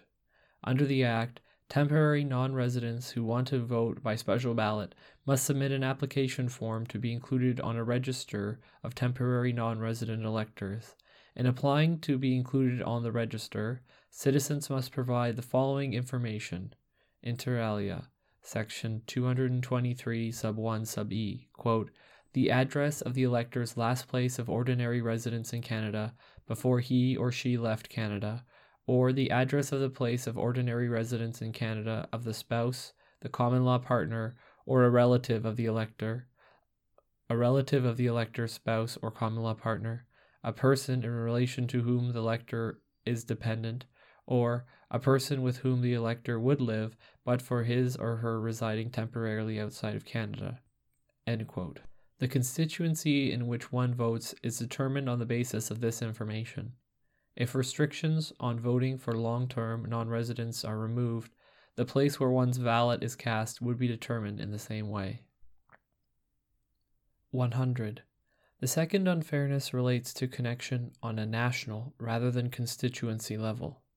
The argument advanced by the Attorney General of Canada is that long term non residents are not sufficiently connected to Canada and that they do not have a sufficient stake in Canadian laws and policies as compared with resident Canadians. For example, there is a common sense of unfairness if a non resident supports significant tax increases by which they will never be burdened, save for tax on any income earned in Canada. 101. To summarize, the Attorney General of Canada's arguments identify two kinds of unfairness the unfairness of non residents voting somewhere because they lack sufficient connection to a particular constituency, and the unfairness of non residents voting anywhere because they lack a sufficient connection to Canada. 102. The underlying logic of the foregoing is embedded in the Chief Justice McLachlin's reasons in Sauvé and Canada, Chief Electoral Officer, 2002 SCC 68, Sauvé number 2. Those reasons establish a connection between the right to vote and the obligation to obey the law. Quote, this delegation from voters to legislators gives the law its legitimacy or force. Correlatively, the obligation to obey the law flows from the fact that the law is made by and on behalf of the citizens. In sum, the legitimacy of the law and the obligation to obey the law flow directly from the right of every citizen to vote. As a practical matter, we require all within our country's boundaries to obey its laws, whether or not they vote. But this does not negate the vital symbolic, theoretical, and practical connection between having a voice in making the law and being obliged to obey it. Chief Justice McLachlin focused on the problem with being subject to laws when one cannot vote. Does not the logic work the other way as well? If the law's legitimacy derives from the fact that those who are subject to it are the ones who indirectly create it, then is it not also unfair that individuals who are not subject to or affected by the law can decide for those who are? I have difficulty finding otherwise. 103. We must then ask whether there is a relationship between residence and an individual's connection to a particular constituency, or perhaps to Canada generally. Asked differently, are long term non residents likely to be less connected to a constituency or to Canada? Especially at the constituency level, I find it difficult to escape the conclusion that long term non residents are likely to be less connected to their community. As a general proposition, individuals who have not lived in a constituency for over five years are less likely to be informed about the issues affecting the constituency. How could it be otherwise? And if the long term non resident voter has no intention to return to that constituency, they will not feel the impacts of federal laws and policies as they manifest at that local level. While perhaps somewhat attenuated, the same logic applies at the national level those who have not lived in Canada for a long time are likely to be less connected to Canada than those who reside here. While non resident citizens are affected to some degree by Canadian law, they are to far lesser degree than are Canadians living in this country. Thus, there would be the unfairness of those who are largely unaffected non residents participating in decisions that would affect others, residents. Subpart 2 Proportionality of Effects 104. This brings me to whether the salutary effects of promoting fairness for resident Canadians are outweighed by the deleterious effects of denying long term non resident citizens the right to vote in federal elections. For me, this stage of the proportionality analysis is decisive in this appeal. 105.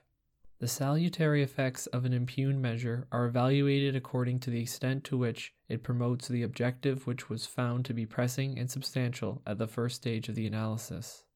The consequence of limits on long term non resident voting are that these individuals will never cast a decisive vote in a constituency in which they are not resident. This is a salutary effect of the impugned measures, as the local representative will not be selected by individuals from outside the constituency.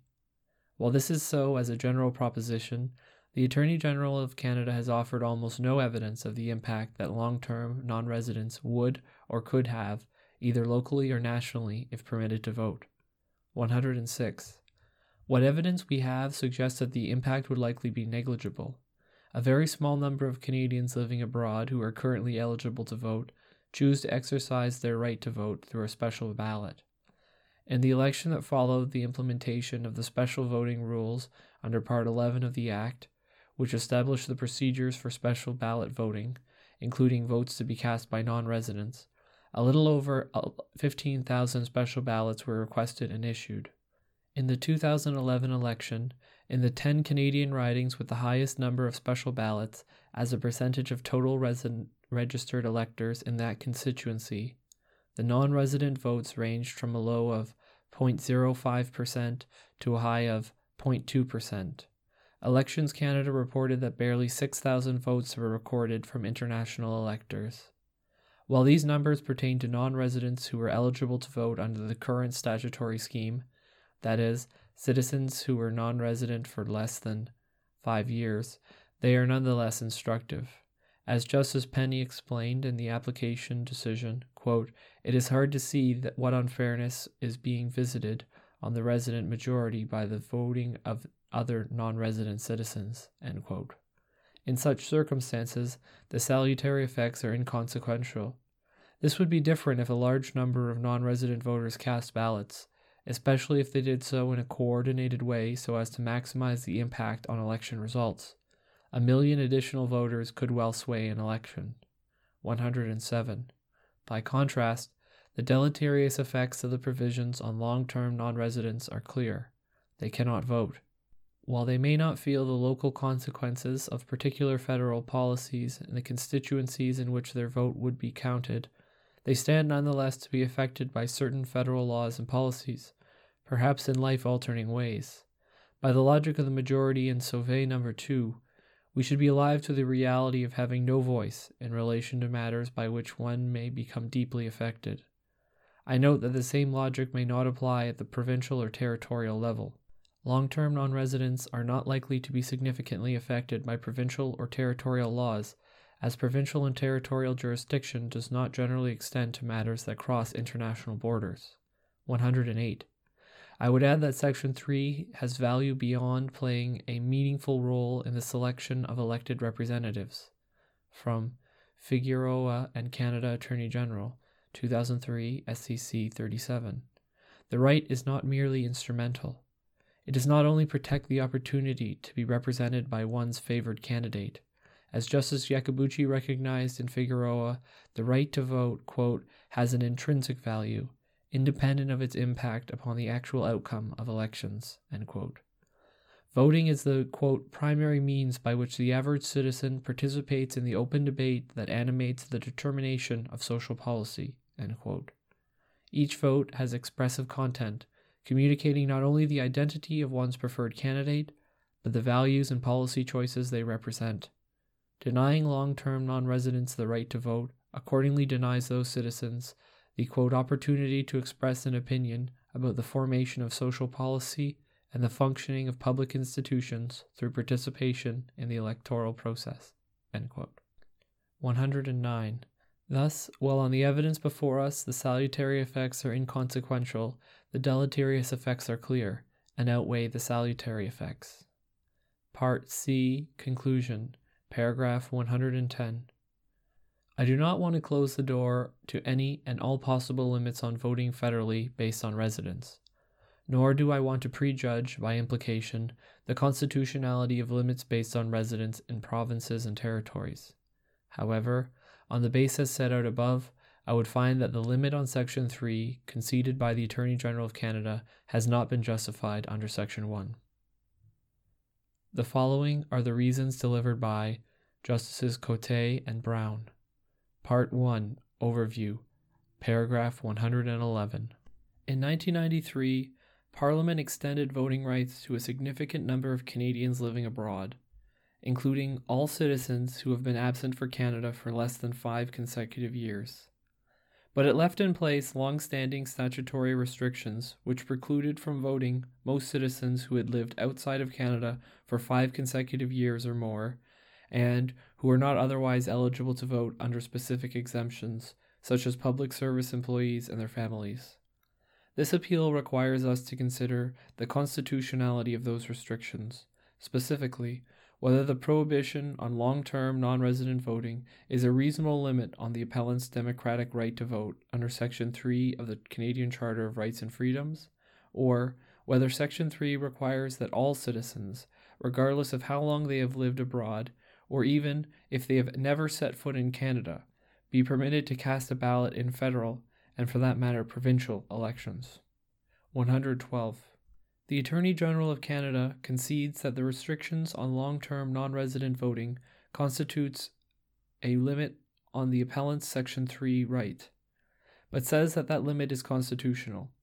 Subject to what we say in paragraph 123, we agree.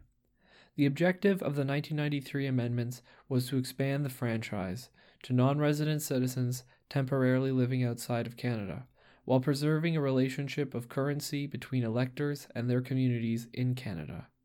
This objective is pressing and substantial, and the means that Parliament chose to achieve it, a voting regime akin to those in place in comparable Westminster democracies, whose parliaments, like Canada's, are constituted of elected community representatives, are demonstrably justified in a free and democratic society. 113. We therefore reach a different result than the Chief Justice. We see our fundamental point of disagreement as lying in the proper judicial function to the limitations analysis. We start from the premise that Section 3 is a positive right, which, unlike most charter rights, requires legislative specification in order for the right to be operational. It follows that Parliament acted to define and shape the boundaries and contours of a positive entitlement which, as such, necessarily requires ju- legislative specification. 114. Moreover, and contrary to the seemingly absolute quality of the majority's understanding of Section 3's guarantee, such legislative specification is not only necessary but uncontroversial Nobody suggests that Section 3 entitles three year old Canadian citizens to vote. Similarly, the Canada Elections Act withholds the vote from Canadian citizens who have never lived in Canada, and yet, as the appellants concede, their logic, and we add the logic of the majority reasons in this appeal, would necessarily invalidate that restriction as well, opening the vote to persons who have never before so much as set foot in Canada. Far from an example of progressive enfranchisement, as majority reasons say, we see this development as regressive, undermining the long standing and entirely salutary practice in Westminster parliamentary democracies of privileging local connections in deciding who may elect local representatives. In any event, progressive or not, the impugned limit on the right to vote is reasonable. We would therefore dismiss the appeal. Part 2 Background Paragraph 115. The Act governs voter eligibility and balloting procedures for federal elections in Canada. It provides citizens with three ways to vote. First, in person at a polling station on election day. Second, in person at an advance poll prior to election day. Or third, by means of a special ballot. See section 127, sub A to sub C. This appeal concerns the third category, specifically, the circumstances in which a special ballot can be issued to citizens living abroad. 116. Prior to 1993, non resident Canadians were not permitted to vote by special ballot. Indeed, they were not permitted to vote at all. Unless they were employed in the service of Canada, i.e., diplomats, military personnel, or other public servants, or were the family member of an eligible elector posted abroad. This restriction on voting applied regardless of how long a citizen lived outside the country. 117. Beginning in the early 1980s, a series of reports, royal commissions, and a House of Commons special committee considered the issue of absentee voting. These efforts culminated in Parliament's decision in 1993 to expand the franchise for Canadians living abroad by amending the Act to permit citizens who have been absent from Canada for fewer than five consecutive years to vote, for the first time, by special ballot, irrespective of their employment or reason they left Canada. 118. Today, the process of voting by special ballot, the provisions at the crux of this appeal, is outlined in Section 11 and Part 11 of the Act. The effect of Section 11 is that long term non residents, citizens who have lived outside of Canada for five consecutive years or more, or those who do not intend to return, cannot vote by special ballot unless they fall into one of the exceptions. In substance, this restriction predated the 1993 amendments. Long term non residents were never permitted to vote by special ballot from abroad. The 1993 amendments, however, granted citizens who have been away for fewer than five years the ability to vote by special ballot, so long as they intend to re establish residence in Canada in the future. Thus, far from disenfranchising Canadians, as per the majority reasons, the legislation at issue in this case has precisely the opposite effect. It enfranchised a segment of Canadian citizenry which had never before been able to vote. As we describe below, at paragraphs 126, 132, and 137, this is precisely how Parliament saw the matter. And while it is obviously not determinative, we further observe that, contrary to the majority statement, the Crown has not conceded, nor can the Crown be fairly taken to have conceded, that the impugned provisions reflect, quote, Parliament's decision to disenfranchise, end quote, Canadians. See the majority reasons. 119. A separate question, not dis- directly at issue in this appeal is whether the Act permits long term non residents to vote in person. In practice, an Elections Canada administrative policy permits any non resident to vote by physically attending a polling station either on election day or during the advance voting period. The Attorney General submits that this policy rests on an erroneous interpretation of the Act and argues that long term non residents, except those who are enfranchised under the provisions, cannot vote in any manner.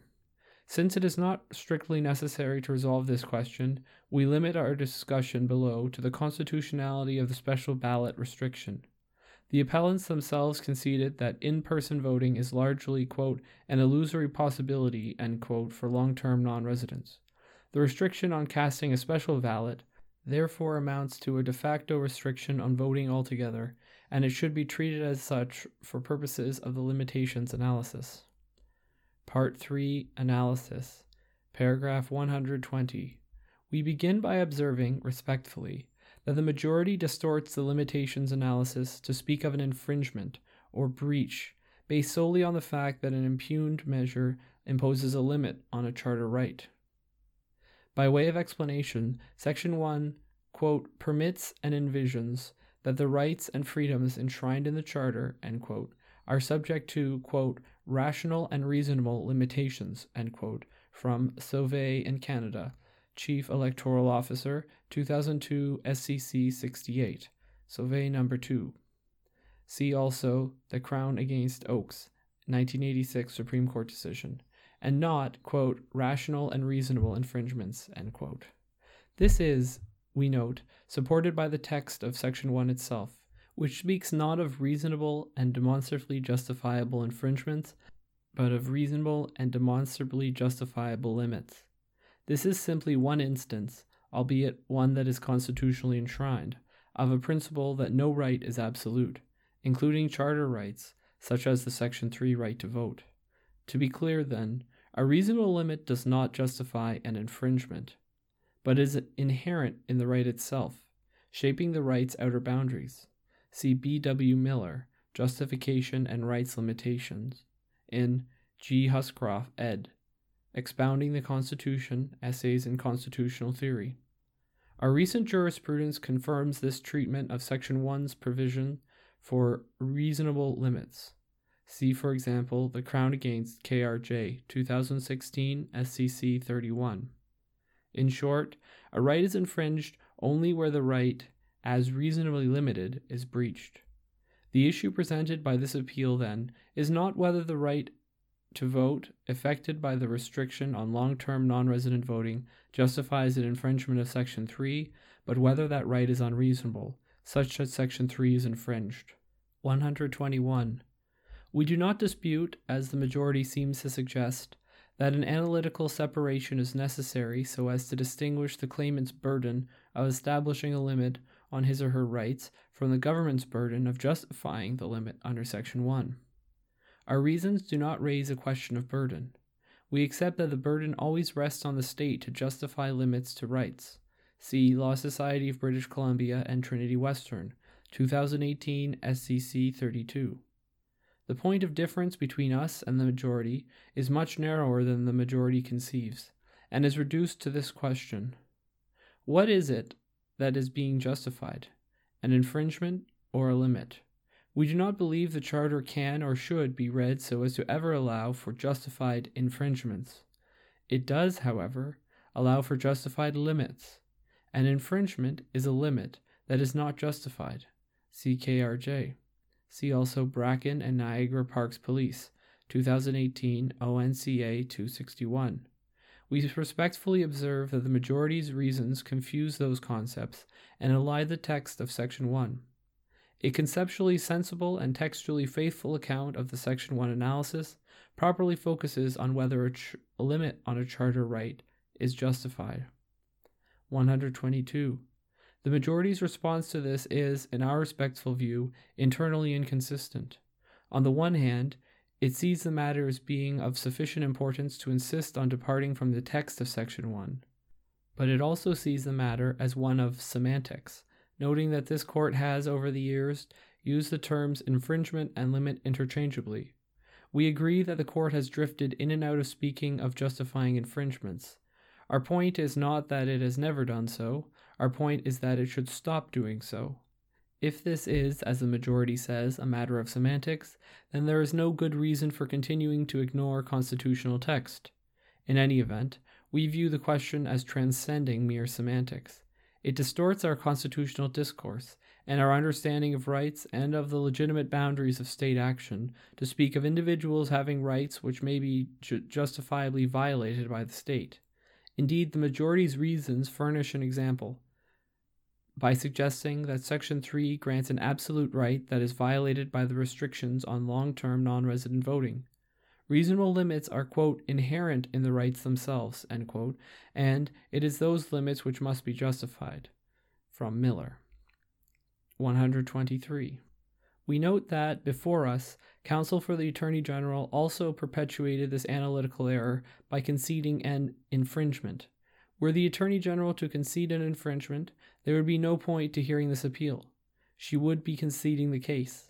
As we have already noted, however, we read the Attorney General's concession as being that the restriction on long term non resident voting constitutes a limit on the Section 3 Charter right to vote, leaving as the only issue whether this limit is demonstrably justified in a free and democratic society. We are fortified in this view by the Attorney General's statement in her Principles Guiding the Attorney General of Canada in Charter Litigation. Quote, Parliament may enact laws that limit rights and freedoms and the Charter will be violated only where a limit is without justification.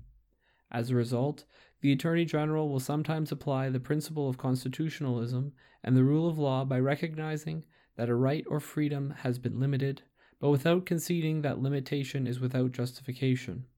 Instead, the Attorney General may seek to demonstrate through litigation that federal legislation is justified in limiting rights and freedoms, thereby respecting the Charter.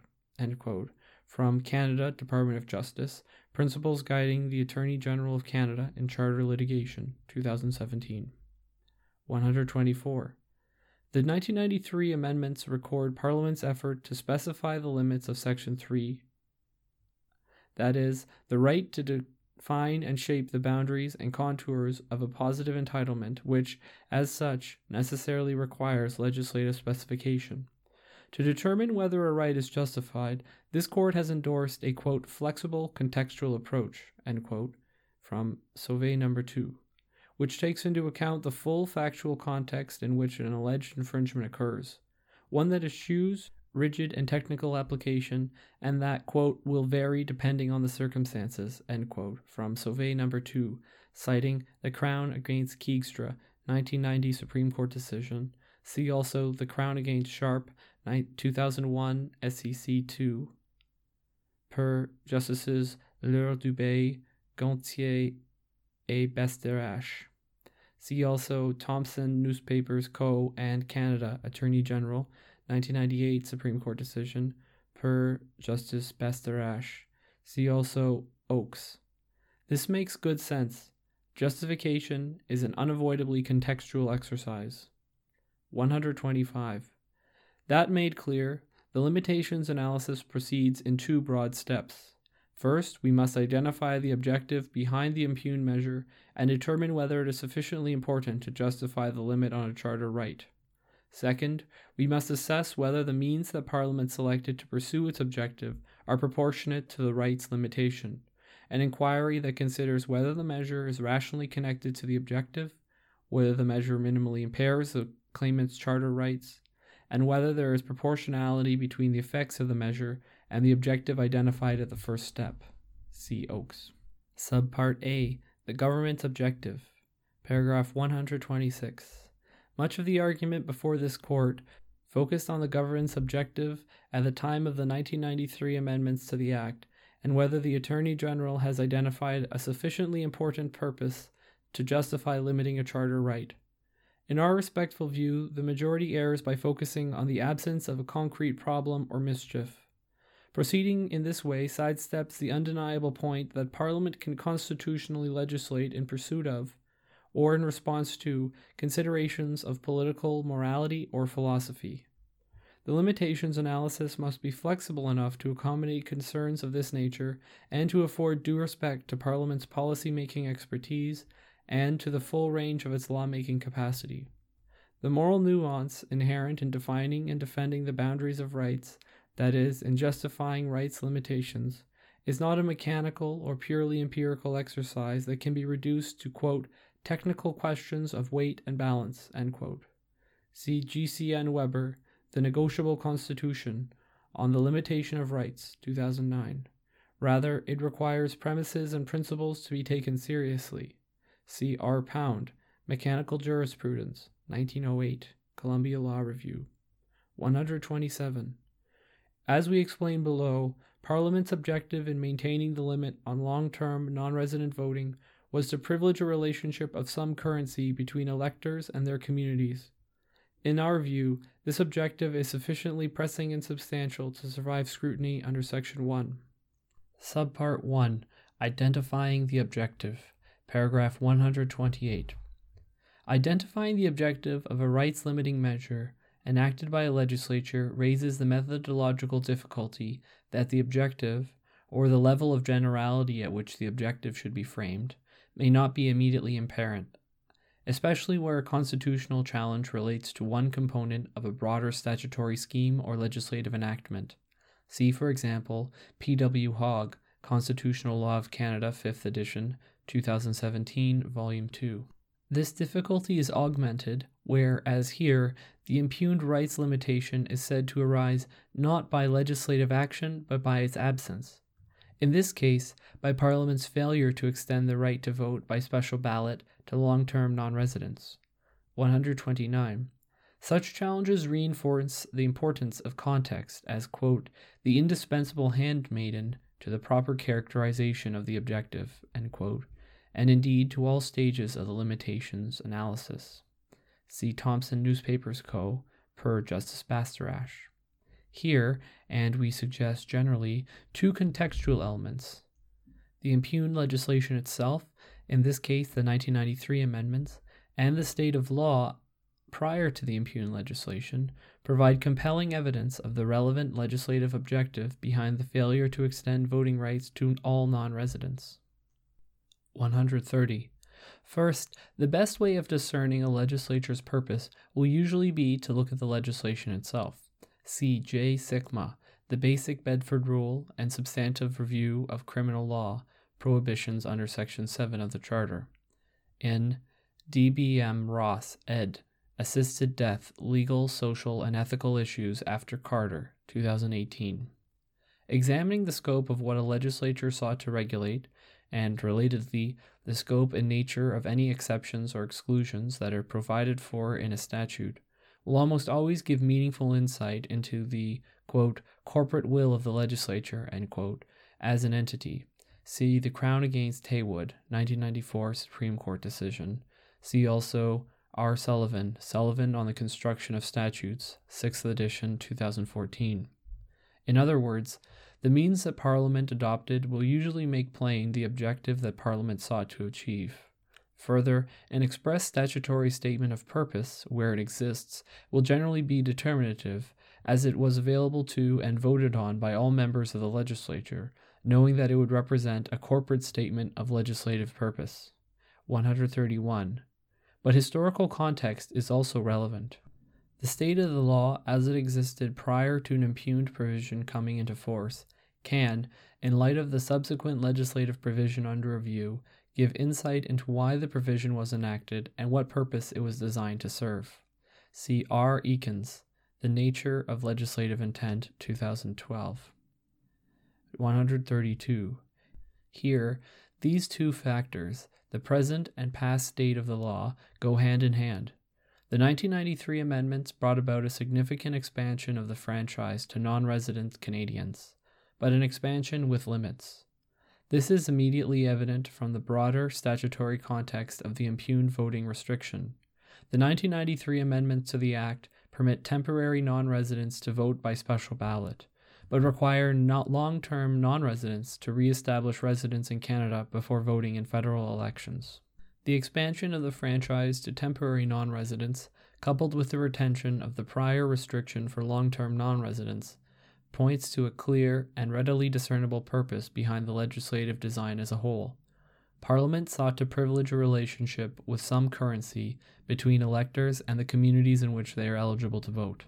This objective can be reasonably inferred from the shift to permitting temporary non residents to vote while continuing to exclude long term non residents from voting, and from the provision immediately restoring the right to vote for any long term non resident in person at an advance poll or by special ballot upon re establishing residence in Canada. This purpose, moreover, is affirmed by the other exceptions to the long term non resident voting restriction in the Act.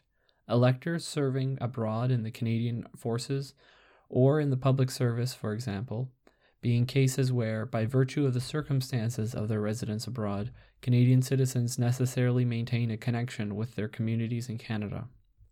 133. In this appeal, the parties have pointed to excerpts from Hansard which they say shed light on the purpose behind the 1993 amendments.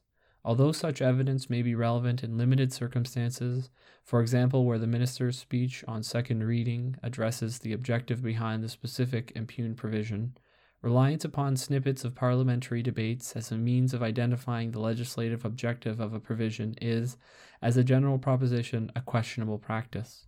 Statements by individual legislatures may not, and often could not, represent the collective intent of the legislature as jointly expressed in the legislative act. As this court has recognized, quote, the intent of particular members of Parliament is not the same as the intent of Parliament as a whole, from Heywood. 134. Circumspection in relying upon Hansard is particularly important where members' statements, taken together, express competing interpretations or purposes. Quote, whose version, in one chamber of the bicameral parliament, can be said to unlock any secrets of interpretation. Quote, from Ruparel and Canada, Minister of Employment and Immigration, 1990 Federal Court Trial Division. Conflicting members' statements aside, the practice of relying on statements by individual members of a legislature, statements that are neither voted on nor necessarily agreed to by other legislators, is fundamentally at odds with the typical conception of a legislature as an institution which acts only through the corporate legislative expression of its membership on the proposed course of action set out in a bill. That corporate expression, quote, does not reduce to the intention of any one or more individual members, quote, from Ekins, The Nature of Legislative Intent. How, then, the converse could be true that the expressed intentions of individual legislators should or could be aggregated or otherwise be taken to identify the legislator's corporate intention is far from obvious.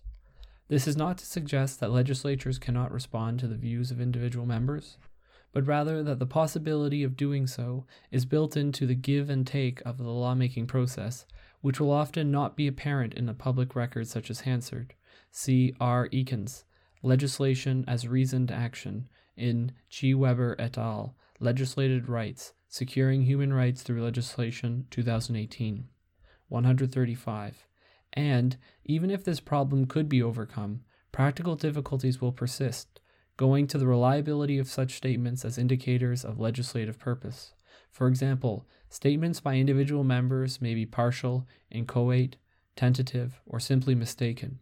Further, consistent judicial reliance on Hansard materials may encourage strategic behavior on the part of legislators, thereby obscuring rather than illuminating any true underlying purpose of a legislative enactment.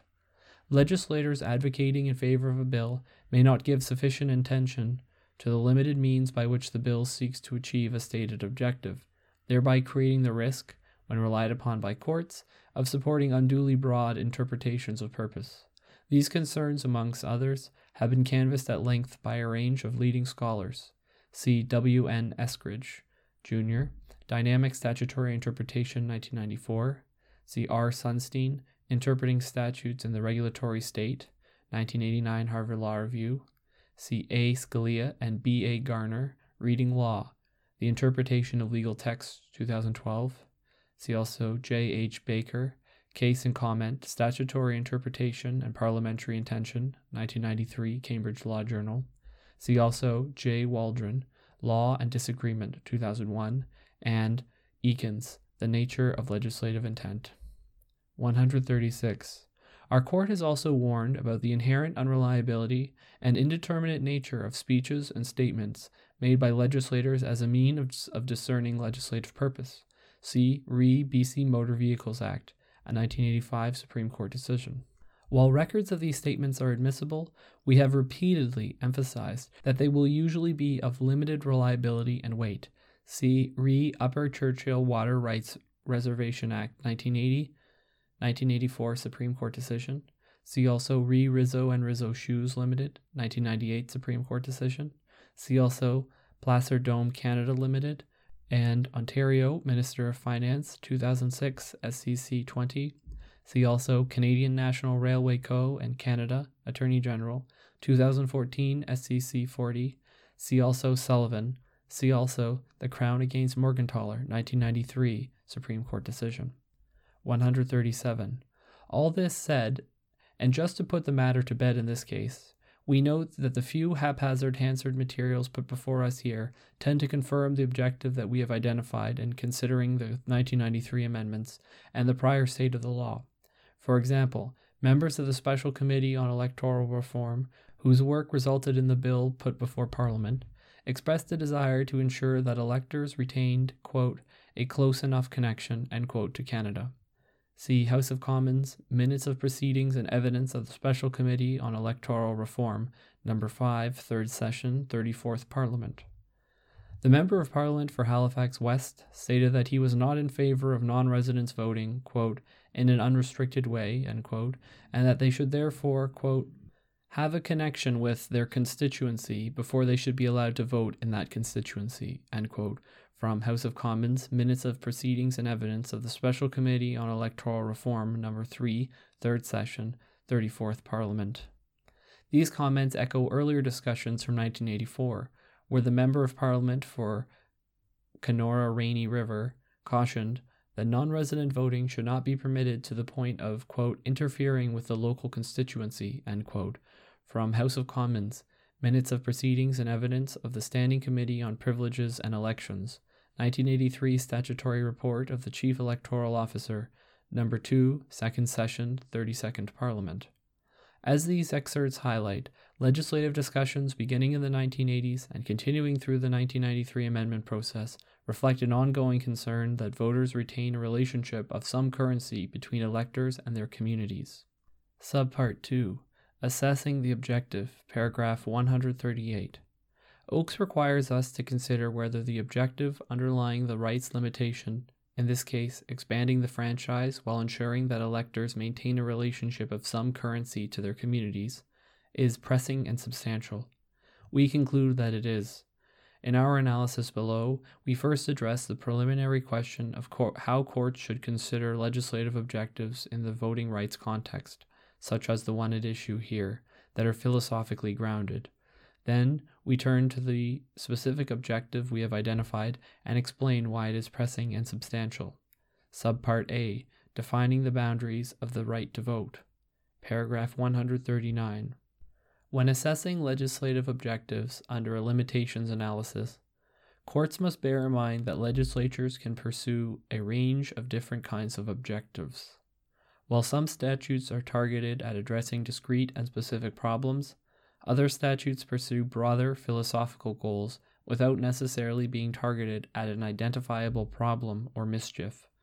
Just as Parliament can validly, quote, legislate on the basis of some fundamental conception of morality, from the Crown against Butler, 1992 Supreme Court decision, so too can Parliament legislate in pursuit of normative conceptions of what the Canadian political community is and how it can be best protected and made to flourish. In either case, evidence of actual harm is not required to demonstrate that an asserted objective is pressing and substantial. See Harper and Canada Attorney General, 2004 SCC 33. 140. Focusing on the problem or mischief therefore misses the point of Parliament having acted as it did in this case. Parliament's objective here, to preserve a relationship of some currency between electors and their communities, is clearly inspired by a particular moral philosophical understanding of the relationship between the citizen and state in a democracy.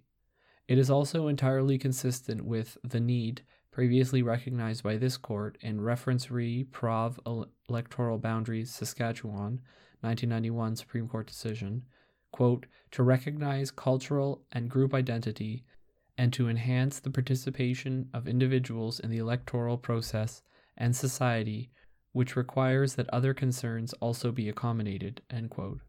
The measure was, accordingly, not targeted at an empirically demonstrable problem or mischief, but to shape the contours of a charter right which, while drafted in absolute terms, quote, every citizen of Canada has the right to vote, quote, is not absolute.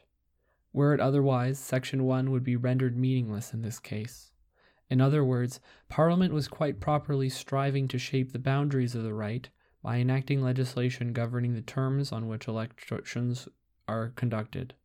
In this case, by drawing a line at citizens who have a current relationship to the community in which they seek to cast a ballot. 141. The majority's approach leaves no room for a meaningful limitations analysis by reasoning that, quote, the Charter tethers voting rights to citizenship and citizenship alone, This court did not go so far in Sauvé number 2 as to state the Section 3 right in such absolutist terms.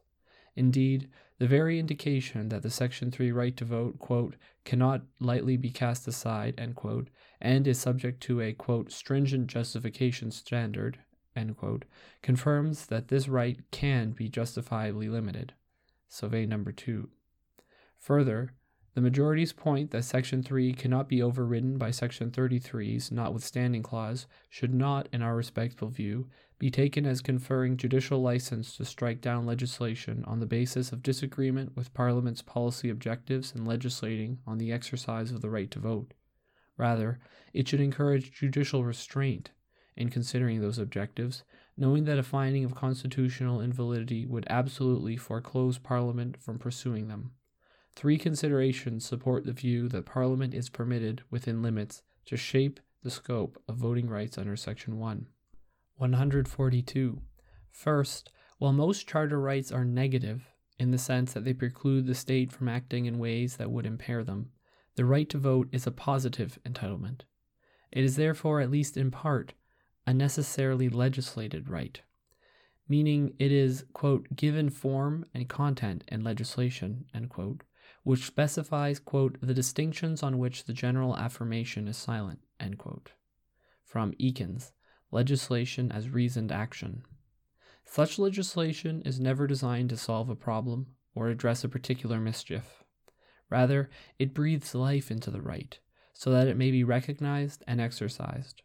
This would apply to the restriction at issue here, but also to mundane regulations governing polling locations, polling hours, voter identification requirements, all of which determine to some extent the degree of access that Canadians have to the ballot box, or, stated more broadly, the effective scope of the Section 3 right. On this question, the majority also overstates our respective points of difference. When it states that limits on the right to vote, must be raised and justified under Section 1 rather than incorporated into the scope of the right itself. Of course, limits to the right to vote must be justified, no one disputes that. Where we differ from the majority is in our view that limits to the right to vote can be justified because some specification of the right to vote, whether to account for age or the currency of relationship between electors and the communities they represent, is necessary. The majority's absolutist approach to the limitations analysis takes the opposing view that citizenship, being the only qualification mentioned in Section 3, is the only requirement, and that all other specifications are necessarily unconstitutional. In other words, the majority effectively treats Section 1 as a dead letter where Section 3 is concerned. 143. Secondly, the Act contains a range of restrictions on voting, which, while not challenged here, are no less the product of principled and unavoidably philosophical reasoning about the democratic franchise than is the long term non resident restriction. In particular, the Act withholds the vote from Canadian citizens who have never before lived in Canada. Again, Parliament, in shaping the boundaries of the Section 3 right, took the view that a person who was not born in Canada has never lived in Canada, and may never intend to live in Canada, does not have an unconditional right to vote. But of course, the logical implication of the majority's argument that, quote, the Charter tethers voting rights to citizenship and citizenship alone, quote, is that this restriction is unjustifiable and therefore unconstitutional, meaning that Parliament cannot prohibit a citizen who has never set foot in Canada and will never set foot in Canada from voting in Canadian elections.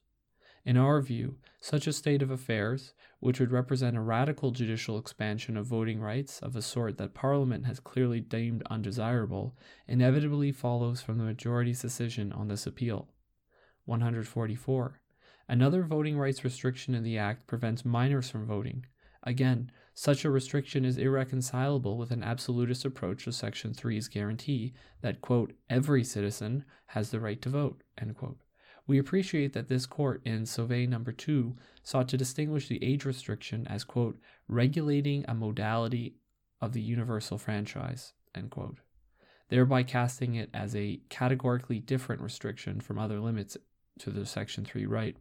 Parliament we are told in Sauvé number 2 quote is making a decision based on the experiential situation of all citizens when they are young end quote. But this rationale would presumably apply to support any line drawing exercise. For example, on this logic, Parliament, in quote, making a decision based on the experiential situation of all citizens when they are young, end quote, could permissibly set the voting age at 75 without it running afoul of Section 3. More to the point of this appeal, however, the distinction between a limit on the Section 3 right and a mere restriction on the modality of voting is not evident.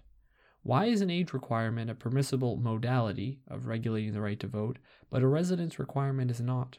And more particularly, if, as the appellant suggests, the distinguishing feature of the age requirement is that, quote, it's just a timing issue as to when a citizen can vote, end quote, why would the same rationale not apply to a residence requirement, since a long term non resident is permitted to vote if and when they re establish residence in Canada? A matter that is, unlike age, entirely within his or her control. The only coherent account for the Act's restriction on the right to vote for Canadian citizens under the age of 18, especially in light of the appellant's contention that the Section 3 right necessarily applies to all citizens, is that such a limit to the Section 3 right is justified. And, as with the impugned measure here, that justification necessarily reflects a certain normative or philosophical theory, one that trades off some considerations, ensuring an informed electorate that is capable of exercising rational and independent choice, against others, extending the scope of the franchise to all citizens in a particular manner. Properly understood, the uncontested capacity of lawmakers to prohibit minors from voting, whether cast as a limit or as a regulation of a modality of the right to vote, supports the notion that Parliament has a critical role to play in shaping the boundaries of the Section 3 right, and that it necessarily exercises that role in pursuit of certain philosophical, moral, or otherwise normative objectives. Further, the age restriction on voting plainly belies the notion that a lack of Canadian citizenship is the only constitutionally permissible basis upon which Parliament may deny someone the right to vote. 146.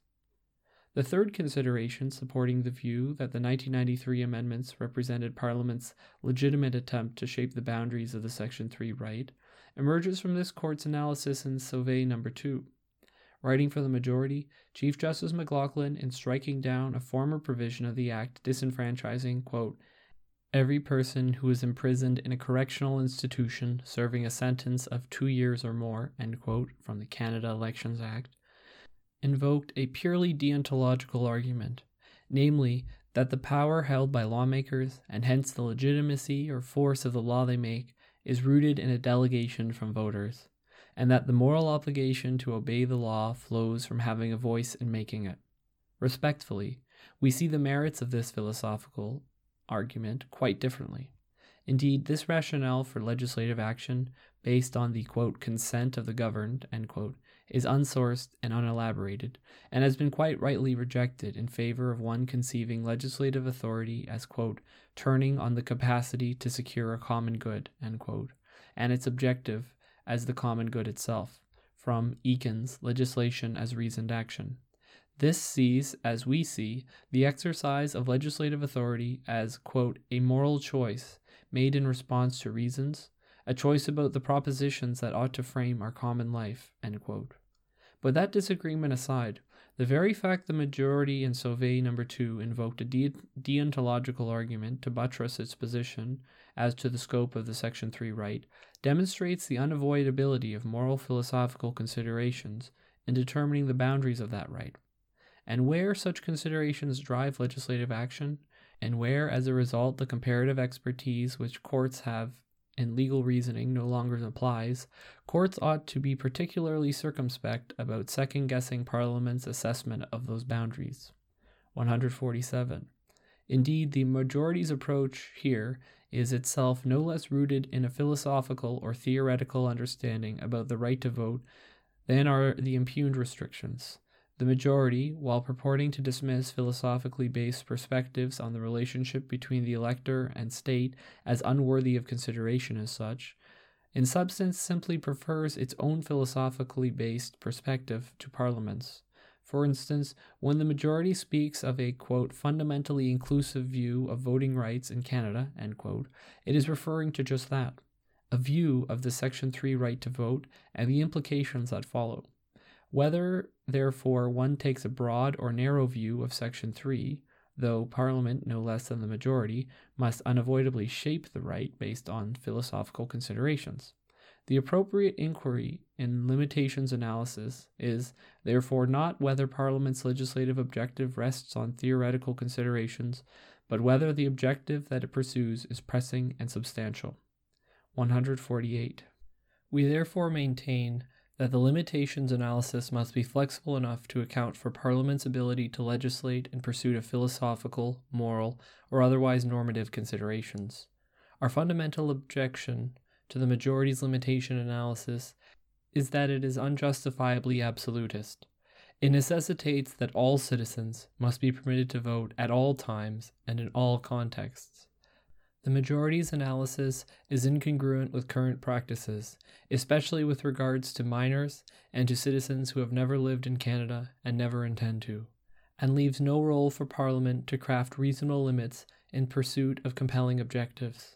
And, just as incongruently, while the majority readily cites and defers to the findings of parliamentary policy studies, it refuses to afford any such respect for parliamentary policy decisions. 149. In our view, Section 1's direction that no right is absolute should not be treated as a dead letter when considering claims under Section 3. In what follows, we apply what we view as the proper approach to analyzing the proper limits of the Section 3 right, one that affords proper, appropriate respect for Parliament's legislative judgments in pursuit of salutary but philosophically grounded objectives. Subpart B Preserving a relationship of currency between electors and their communities.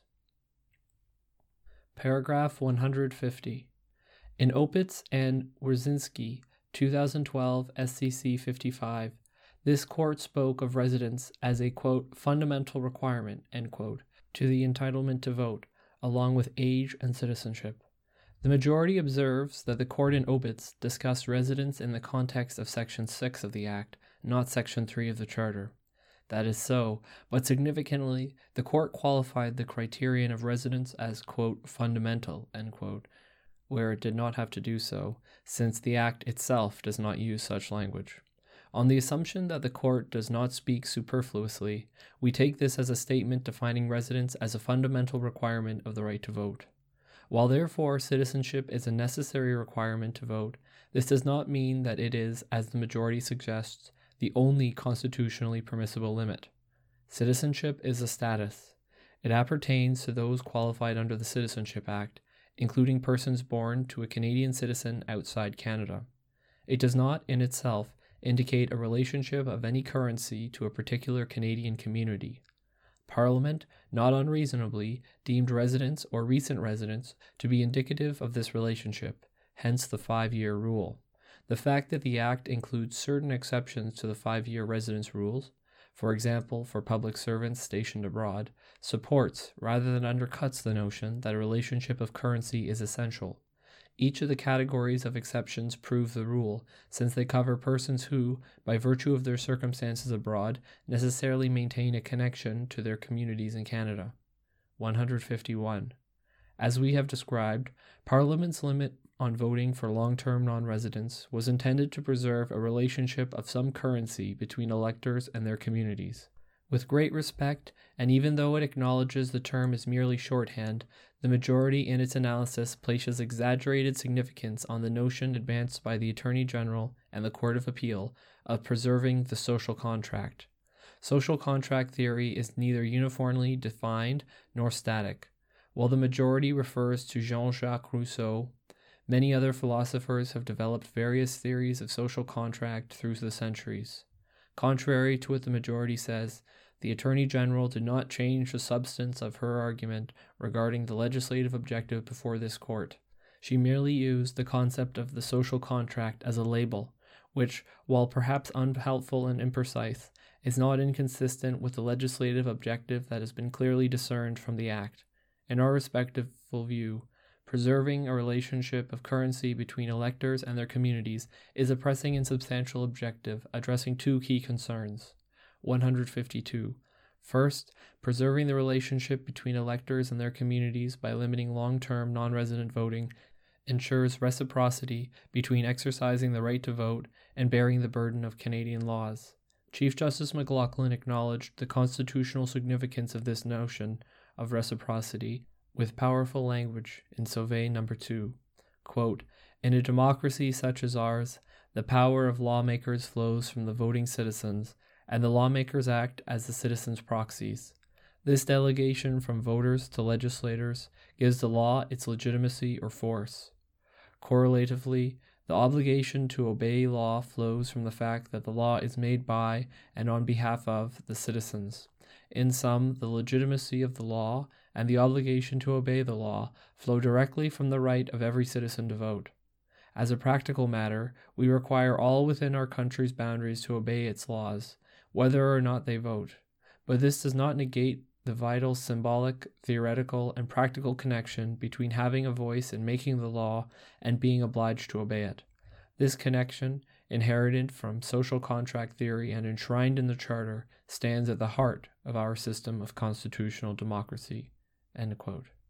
153. In that case, the majority invoked the reciprocity argument to justify prisoners' rights to vote on the basis that prisoners, who are deprived of liberty by the state, are exceptionally affected by Canadian laws.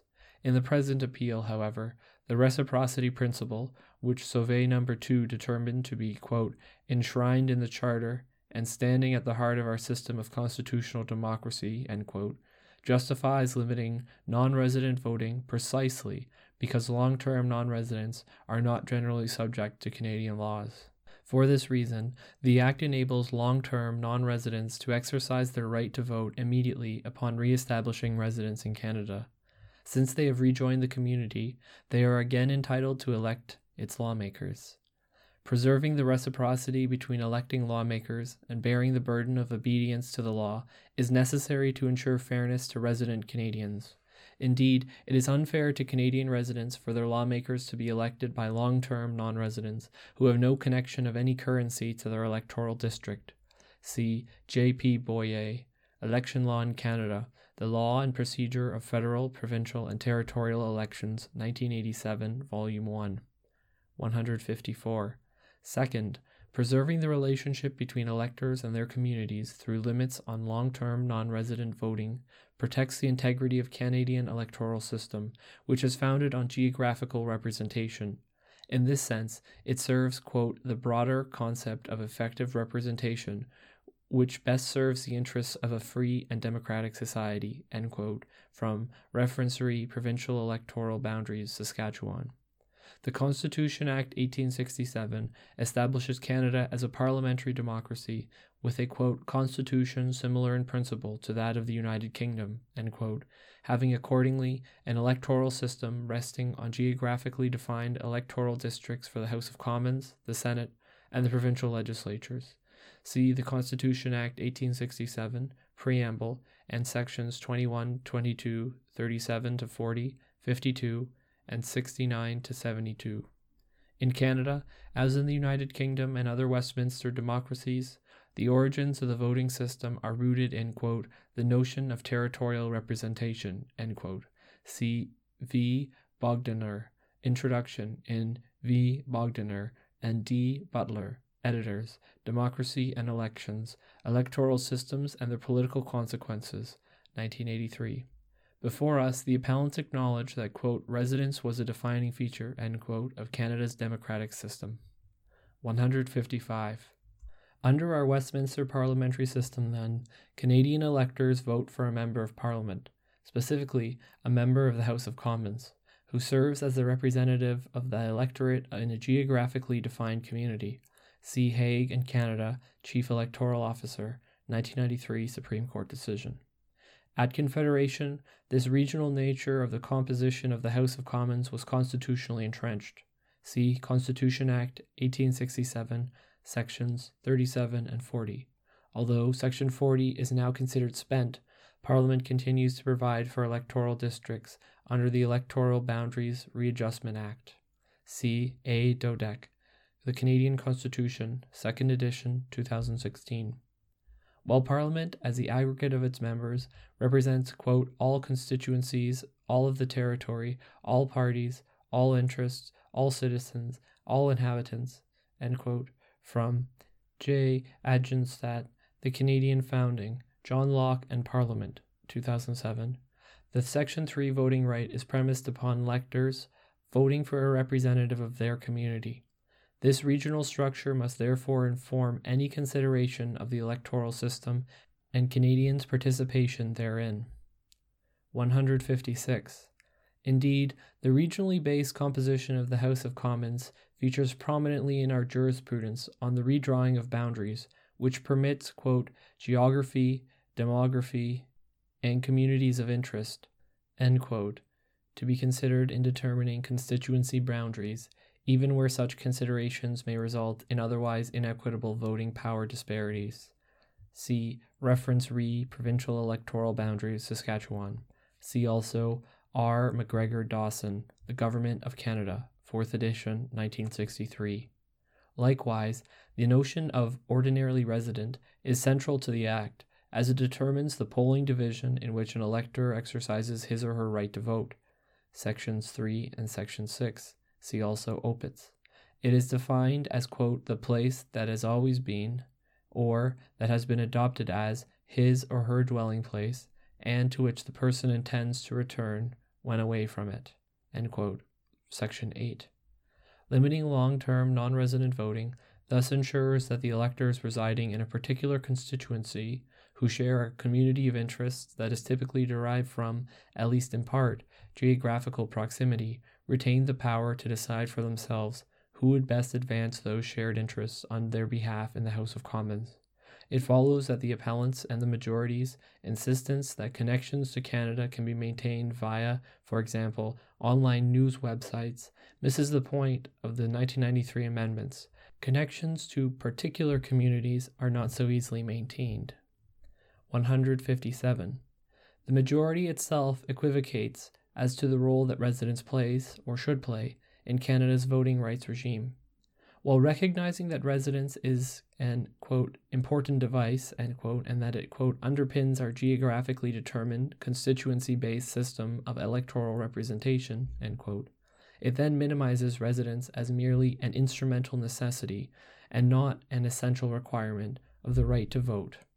With respect, the distinction between an instrumental necessity and an essential quality, a distinction that underpins the majority's entire analysis, eludes us. It also flies in the face of this court's acknowledgement in Opitz that residence is a fundamental requirement of the right to vote, not simply an organizing mechanism, an observation that applies equally in charter contexts. And, in any event, the majority offers no reason why residence should not be understood as an essential requirement, a judgment that is clearly at odds with that of Parliament and this court's jurisprudence, and one that finds no justification in the majority's reasons. 158. In summary, we would conclude that Parliament's objective is pressing and substantial. We now turn to the question of proportionality. Subpart B Proportionality. Paragraph 159.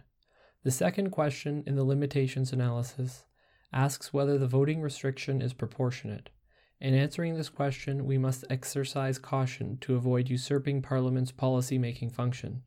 The inquiry is not what members of the court prefer, but whether the limit was one that Parliament could reasonably impose. Quote, the courts are not called upon to substitute judicial opinions for legislative ones as to the place at w- which to draw a precise line, quote, from The Crown Against Edwards Books and Art Limited, 1986 Supreme Court decision.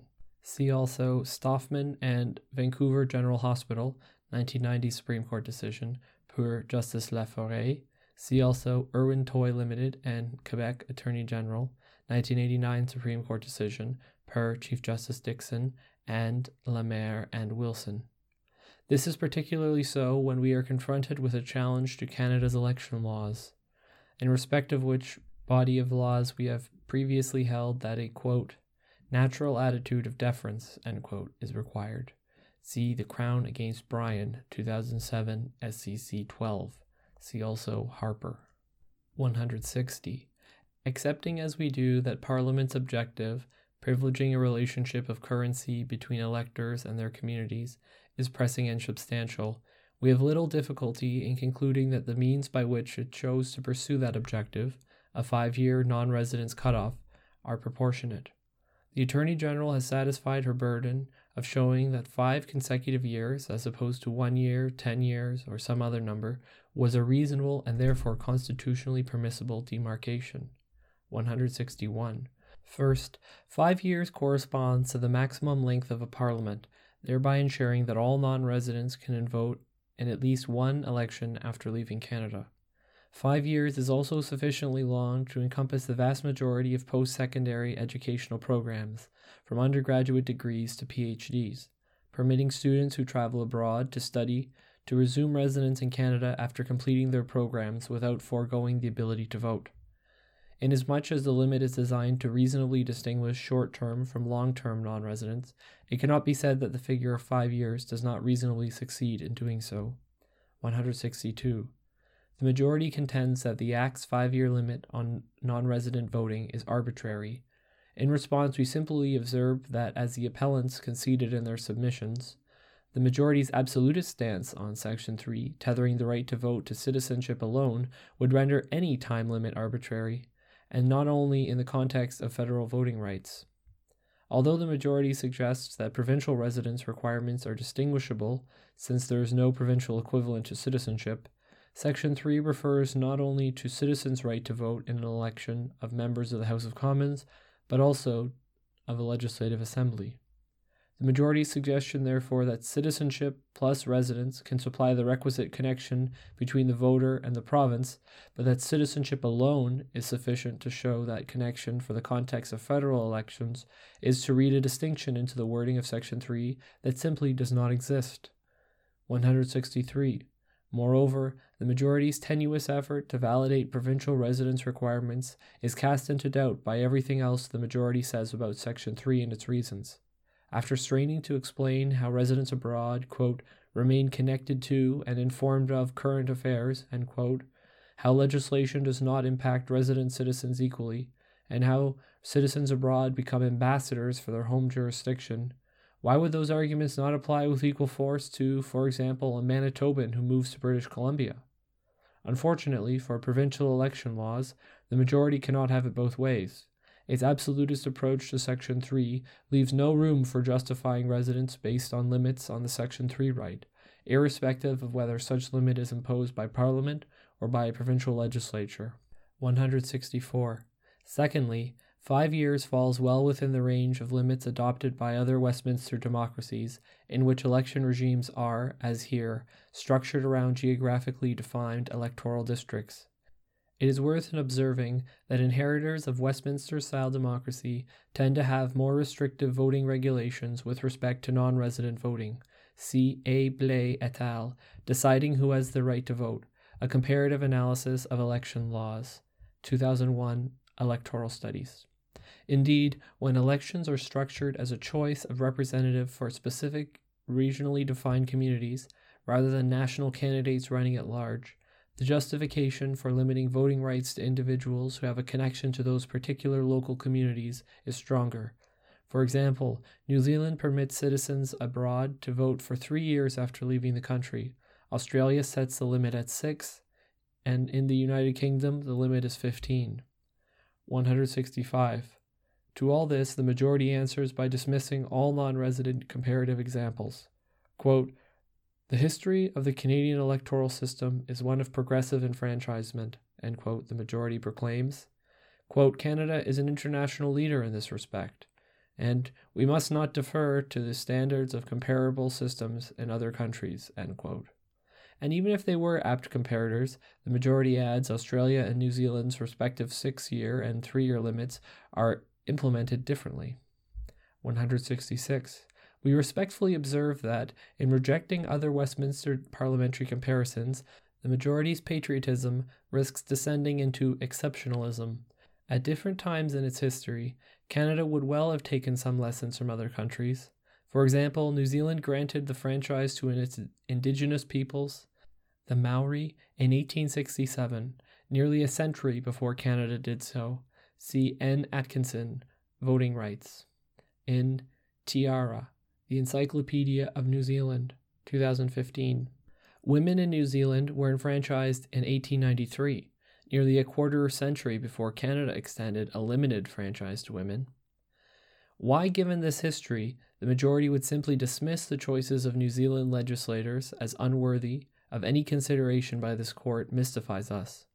Granted, the majority alternatively points to small differences between how New Zealand and Australia implement their limits, but in doing so, the majority is merely seizing upon the minutiae of policy preferences of Canadian legislators, and, for that matter, legislators in Australia and New Zealand, on matters about which this court as an institution has little comparative competence. 167. The point is this simple. Where other internationally respected liberal democracies sharing our Westminster parliamentary framework have adopted comparable time limits on voting for long term non residents, such examples provide compelling evidence to satisfy the low bar of rationality. To the extent that the majority suggests otherwise on the basis that Canada is a purported, quote, international leader, end quote, in respect of voting rights, and should therefore not defer to other countries, it deploys highly political, rhetorical arguments, arguments that, we observe, stand in tension with the majority's own invocation of internationalism and of a globalized world of connectivity and communication. In any event, Parliament would have been perfectly entitled to consider such arguments in crafting Canada's laws in the first instance. But with respect, these are not le- legal arguments justifying this court's suggestion that the impugned legislation is irrational. 168. Further, any adult Canadian citizen can still exercise the right to vote at any point, provided that he or she reestablishes residence in Canada. Thus, the restriction at issue is not a permanent denial of the right to vote. Just like the age requirement, it represents a distinction, quote, based on the experiential situation of all citizens, end quote, in that category. From Sauvé number 2. It is not a distinction based on moral worth, which was this court's concern in Sauvé number 2, the deleterious effects of the limit are therefore less significant and are outweighed by the salutary effects that we have discussed, namely, ensuring reciprocity between exercising the right to vote and bearing the burden of Canadian laws, and protecting the integrity of Canada's electoral system. 169. The majority discounts the salutary effects as speculative and illusory, overlooking, among other things, the historical pedigree of residents in our jurisprudence, see Opitz, and the importance of effective representation, which we have found lies, quote, at the heart of the right to vote, quote, from Reference Re Provincial Electoral Boundaries, Saskatchewan, and which is clearly undermined if Parliament cannot legislate in furtherance of a geographically based electoral system that is responsive to the needs of local constituencies. 170. Further, it is, in our respectful view, unfortunate that the majority adopts the hyperbolic submission of the appellants that Canadians living abroad are often, quote, ambassadors of Canadian values, end quote. While Canadian values, whatever those are, may hold appeal, their invocation here is a poor substitute for legal reasoning, explaining precisely why the impugned legislation does not represent a reasonable limit to the Section 3 right to vote. Further, and even on its substance, this statement exaggerates non resident Canadian status and unreasonably assumes their motives for leaving. Canadian citizens may leave Canada for all sorts of non ambassadorial reasons, ranging from better career prospects to lower taxes to a preference for the values of another country. 171. Finally, the majority also asserts in conclusory terms that the denial of a right in and of itself inflicts harm. But if this is true here, it would be true in every case where a right is limited. As we have already explained, no right is absolute. Were it otherwise, Section 1 would serve no purpose. To presume some quantum of harm from the very fact that a right is limited is, once again, to take an impermissibly absolutist approach to Charter rights, and, in effect, to read Section 1 out of the Charter entirely. In any event, this approach turns the majority's limitation analysis into something of a one sided affair. The putative harm, which the majority sees arising from the very fact that a right is limited, is exactly the type of speculative and illusory impact that the majority disavows in considering the salutary effects of the right. 172. In light of these considerations, we conclude that the Attorney General has demonstrated that the non resident voting restriction represents a reasonable limit on the Section 3 right demonstrably justifiable in a free and democratic society. The measure is rationally connected to the objective of preserving a relationship of currency between electors and their communities because it logically distinguishes short term from long term non residents.